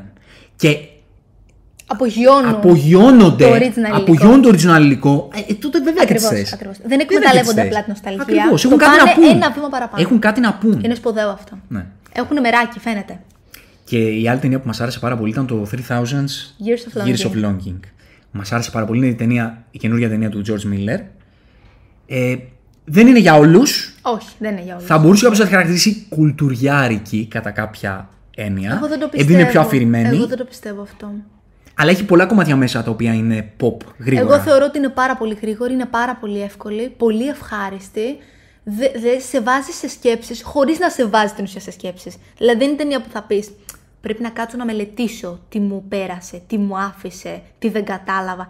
Στα περνάει θεωρώ όλα τα μηνύματα πάρα πολύ αβίαστα. Έχει πάρα πολλές διαφορετικές ερμηνείες. Είναι όλη... Το casting είναι υπέροχο, είναι πανέμορφη ταινία. Εμένα μου άρεσε πάρα πολύ. Τι θεά είναι η Τίλτα. Τι θεά, τι, τι ύπαρξη. Είναι μάνα. Τι μάνα, είναι μάνα. Είναι μάνα. Τι ύπαρξη αυτή. ε, μυθική, μυθική.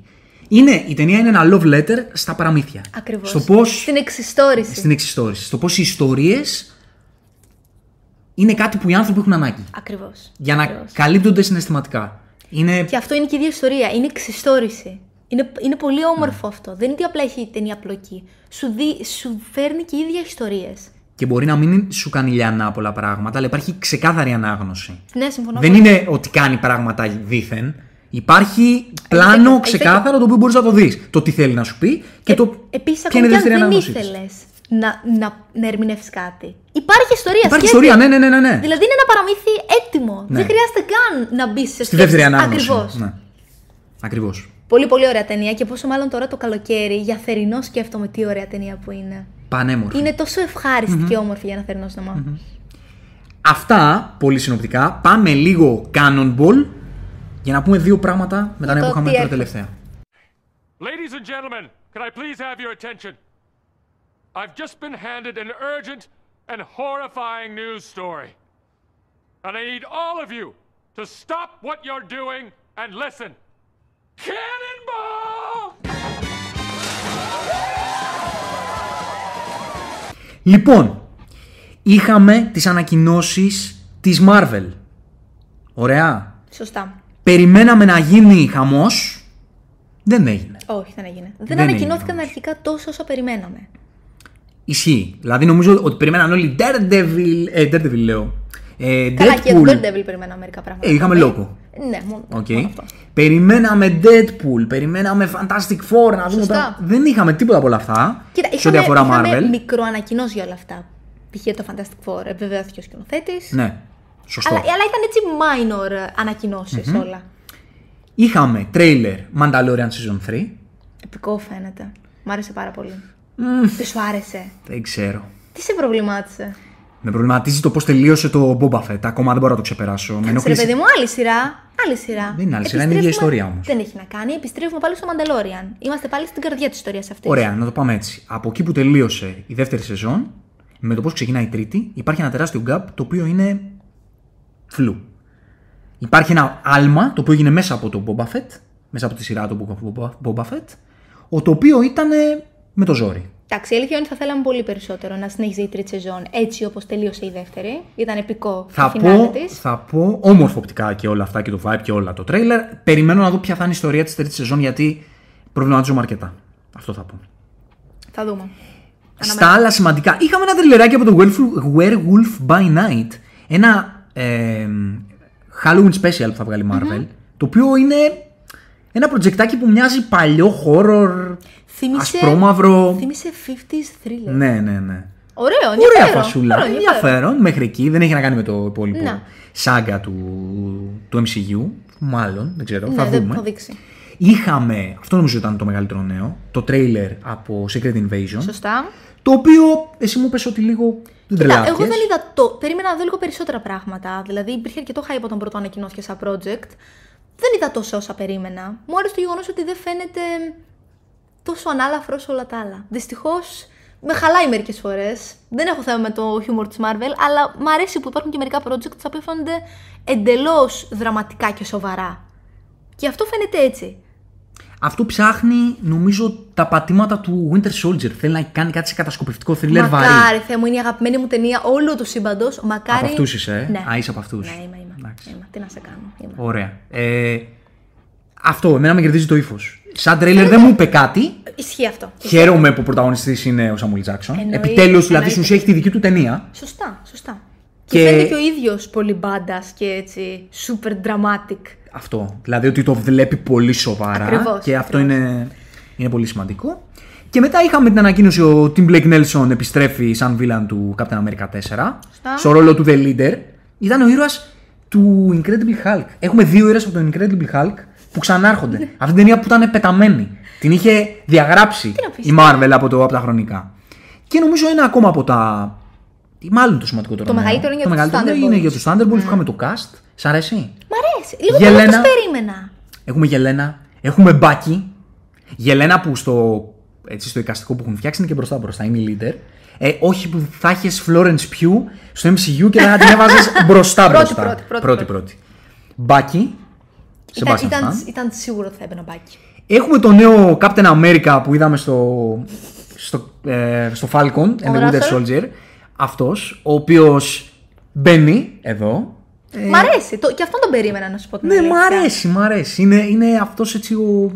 Εμένα αυτόν η ιστορία μου άρεσε πάντως. Ωραία ήταν. Είχε Ωραία πο- ήταν. ισχύει. πολύ ενδιαφέρον Έχεις το δίκιο. σάγκα του. Και είχε ταξίδι που δεν Αυτό, έχουν όλοι αυτό, σε αυτό. σειρές ειδικά. Και έχει στο και MCU. υπόβαθρο. Έχεις Θα δίκιο. το αναλύσουμε κάποια στιγμή. Έχει ενδιαφέρον. Έχουμε Taskmaster που πέρασε πολύ φλού στο Ναι, ισχύει. Black εντάξει. Μια, μια Widow. μικρή αναφορά Οκ. υπήρξε στην ουσία, στην ηρωίδα. Έχουμε την Ghost που την είδαμε στο Ant-Man and the Wasp. Εμένα αυτή, καταρχά μου αρέσει εκπληκτικά η, η κοπέλα αυτή, η ηθοποιός. Και μου άρεσε πάρα πολύ και το story της ηρωίδας. Ισχύει. Έχει Και πολύ θυμάμαι ότι ενδιαφέρον.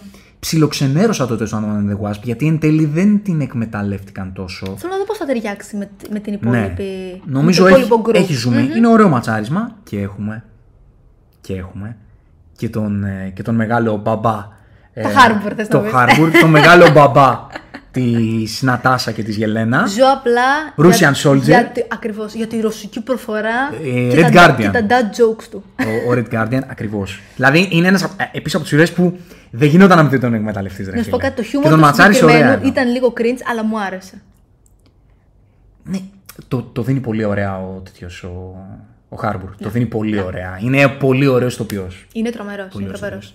Χαίρομαι πολύ που, πήρε, που παίρνει δουλειά ακόμη στο MCU. Θεωρούσα ότι θα τελειώνει εκεί πέρα η ιστορία. Είναι ωραίος ο ήρωας. Χαίρομαι πολύ. Εγώ τον Black Widow δεν μου άρεσε καθόλου σαν ταινία, αλλά Και εμένα μου ο απογοήτευσε ίδιος λίγο. ήταν και η Γελένα, Ναι, η ναι, ηρωίδα της εντάξει, Florence Pugh. η Γελένα θα επέστρεφε Ήταν τα σίγουρα, καλύτερα ξέρω. κομμάτια της ταινίας. Δεν θα πούμε άλλα για από τα νέα, γιατί δεν έχουμε το χρόνο. Black Adam trailer. Εντάξει. Οκ. Περίμενα κάτι περισσότερο να σου πω την αλήθεια. Εμένα Δεν μου ξέρω. αρέσει. Ρε παιδί μου. Εμένα μου αρέσει. Το Μ' αρέσει trailer. γιατί είναι Εγώ περίμενα να δω κάτι περισσότερο από ακομπλεξάρι αυτό στο το super trailer. hero, ξέρεις.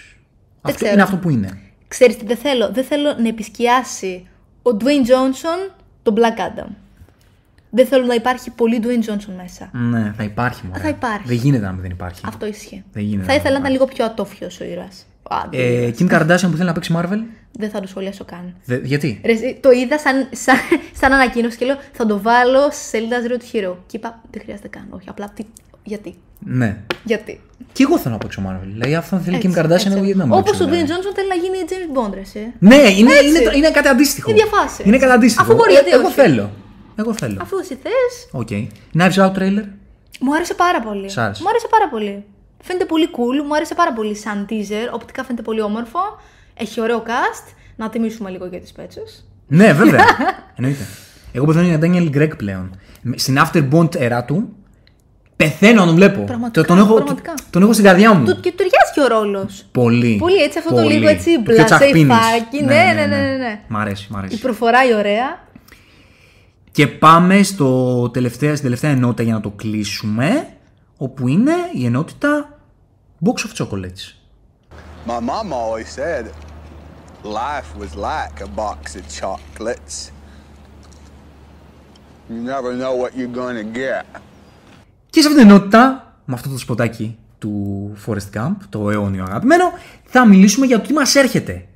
Μας έρχεται το, το ε, σύντομα το Don't Worry Darling, η ταινία της Olivia Wilde με το χαμό, με Harry Styles και Florence Pugh που γίνεται στο κόκκινο χαλί. Που θυμίζει λίγο έτσι σαν ένα ερωτικό Truman Show το, από το τρέιλερ. Ναι, δεν ακούγονται καλά τα πρώτα reviews, ε. Κοίτα να δεις. Στη, και δεν ακούγονται. στη Βενετία δεν πήρε πολύ καλές. Και δεν ακούγονται πολύ ε, θετικές κριτικές.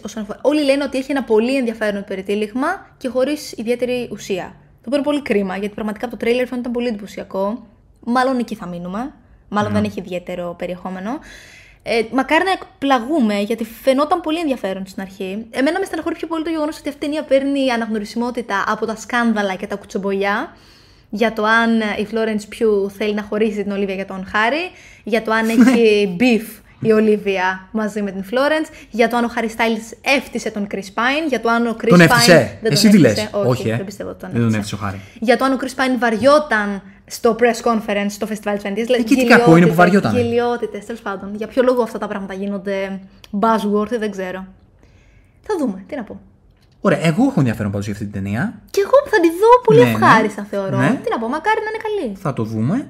Έρχεται το Smile που είχε κάνει πολύ μεγάλο buzz. Το thriller αυτό με τους τύπους που χαμογελάνε. Φαίνεται πάρα πολύ creepy. 30 Σεπτέμβρη. πάντως. Να σου πω ότι κάθε φορά που βλέπω το εξώφυλλο με την κοπέλα που χαμογελά. Γρήγορα σκρολάρω, με φρικάρει άγρια. Έχει ένα... τι, ωραίο, τι ωραία ιδέα όμως Πολύ αυτή. ωραία, ε. πολύ ωραία, Πολύ ωραία πραγματικά. ιδέα. Να δούμε πώς θα κυλήσει, αλλά σαν ιδέα φαίνεται. Θα το πολύ, δούμε, εννοείται. Πολύ ενδιαφέρουσα. Και έχουμε βέβαια στον κόσμο του Star Wars και το Andor. Έτσι. Εγώ το πιστεύω πάρα πολύ αυτό το project. Ναι. Ήσυχος Σεπτέμβρης. Πολύ. Δηλαδή μετά από έναν Αύγουστο Ισχύει. που τα είχε, είχε τα Ισχύει. πάντα. Εντάξει, τι άλλο, δηλαδή. Ναι, τι πόσα άλλο. πράγματα. Ναι, αλλά σκέψου όμως ότι βέβαια ότι μέσα στο Σεπτέμβρη θα κυλάει κανονικότατα και το Βέβαια, Lord of the α- Rings. ακριβώς όλα. Το Rings of Power και το House of the Dragons και Το το She-Hulk. She-Hulk ακόμα. Δηλαδή Το κομπρακάι. το Κομπρακάι που έσκασε έχουμε τώρα. πολλά. Ναι, και όλες τι άλλες σειρές που πιθανότατα κάποιοι να μην έχουν προλάβει να τις δουν. Για το Andor τι πιστεύει, θα σα αρέσει, πώς φαίνεται; Ναι, μ' αρέ- μ' αρέσει η, η λογική του. Δηλαδή, Έχει άλλη φιλοσοφία. ναι, και σε μια φάση τώρα με το, Star- με, στο franchise του Star Wars όπου έχουμε αυτό το ενωμένο universe που λίγο ακόμα ψάχνει τα πατήματά του. Ναι, αυτό Χαίρομαι που θα δω μια ιστορία που δεν έχει να κάνει με τίποτα από όλο αυτό και θα είναι αυτόνομη. Εμένα μου αρέσει το γεγονός ότι φαίνεται πολύ πιο σοβαρή σαν ιστορία. Ναι. Σίγουρα είναι πιο γλυκόπικρη δεδομένου του γνωρίζουμε πώς θα τελειώσει αυτή η ιστορία. Μ' αρέσει πολύ που δεν εξαρτάται μόνο από το Skywalker Saga. Δεν θα δούμε δηλαδή τους γνωστούς ήρωες. Μ' αρέσει πάρα πολύ που θα ξαναδούμε τον Caspian. Μ' άρεσε πάρα πολύ και στο Rogue. Γενικά το Rogue θεωρώ ότι ήταν από τις πιο ωραίες ταινίες που έχουν υπάρξει ποτέ στο Star Wars Universe. Νομίζω το ειστήριο του Άντορ είναι το ROG. Ναι, Δηλαδή ακριβώς. σε όσους άρεσε το ROG Ακριβώς. έχουν λόγο να δουν. Ακριβώς. Το, Το, Andor. τρέιλερ φαίνεται επικό. Φαίνεται ότι θα δούμε πολύ ωραία δράση και πολύ ωραία έτσι, πολιτική ίντριγκα σχετικά με την αντίσταση. Τι να πω, μακάρι να είναι τόσο ωραίο όσο φαίνεται. Ναι, ρε παιδί μου, να δούμε μια Star Wars σίλα κατασκοπική Ακριβώς. που να μην έχει να κάνει με Skywalker, με αυτά. Να, να είναι λίγο πιο Αυτόνομη. Αυτόνομη και εσωτερική. Σωστά. Μπλέξιμο, ε, rebels, αυτοκρατορία. ε, Φαίνεται να πολύ είναι ωραία. εκεί. Φαίνεται πολύ ωραία. Ναι. Αυτά. Νομίζω λίγο πολύ αυτά είναι. Αυτά. Η αλήθεια είναι ότι θέλουμε να το κάνουμε λίγο πιο γρήγορα το φαντασιακό καφέ. Γιατί και τώρα το πήγαμε. Έχουμε κάνει μια μισή ώρα εκπομπή και τα πήγαμε και γρήγορα. Ναι. Γιατί είναι πολλά αυτά τα πράγματα που βγαίνουν και έχουμε να πούμε. Ξέρετε, μου μπλέκουν και συζητήσεις για τις σειρές όπου δεν αφορούν μόνο το περιεχόμενο των σειρών. Ναι, τώρα εντάξει, μας πήρε επειδή ήταν. Ήτανε- ήταν ήτανε και τα οι δύο- θέματα που καίγανε. Ακριβώς, Ήταν τα ακριβώς. θέματα που καίγανε. Μας πήρε λίγο παραπάνω. Αλλά θα ξανακάνουμε σχετικά σύντομα επόμενο φαντασιακό καφέ για να πούμε ακόμα περισσότερα. Σε αυτήν την εκπομπή εννοείται να ξέρετε λέμε πάντα ε, non-spoiler μιλάμε, οπότε μπορείτε να την ακούτε ελεύθερα και ό,τι, για ό,τι άλλο μιλήσουμε αυτόνομα θα το κάνουμε με spoilers. Αυτά για σήμερα. Εί- Είχαμε αρκετά να πούμε. Είχαμε αρκετά να πούμε. Έτρεχαν αρκετά projects, ακόμη τρέχουν δηλαδή. Ωραία. Και εδώ θα είμαστε την επόμενη εκπομπή. Για να τα πούμε, ελπίζουμε να ράξατε, να πιείτε το καφέ σας. Εγώ έχω πιει το μισό. Ε, Μάλλον δύο καφέτες πιάνουν οι άνθρωποι. Με, με μέσα μια σε, μισή σε ώρα. μια ναι. μισή ώρα. Ναι, εγώ πίνω φραπέ, οπότε μου αρκεί. Μου, Μέχρι μου αύριο κρατάει. ακόμη θα πίνεις. Ακριβώς. οπότε είμαστε OK. Θέλουμε τα δικά σας σχόλια, τις δικές σας απόψεις για όλα αυτά που είδαμε. Πείτε μας τις δικές σας εντυπώσεις, τις δικές σας απόψεις και θα είμαστε βέβαια στα σχόλια για να Πιάσουμε τη κικοσυζήτηση. Κικοσυζήτηση. Ακριβώς. Τα λέμε στον επόμενο φαντασιακό καφέ. From zero to hero. Just like that.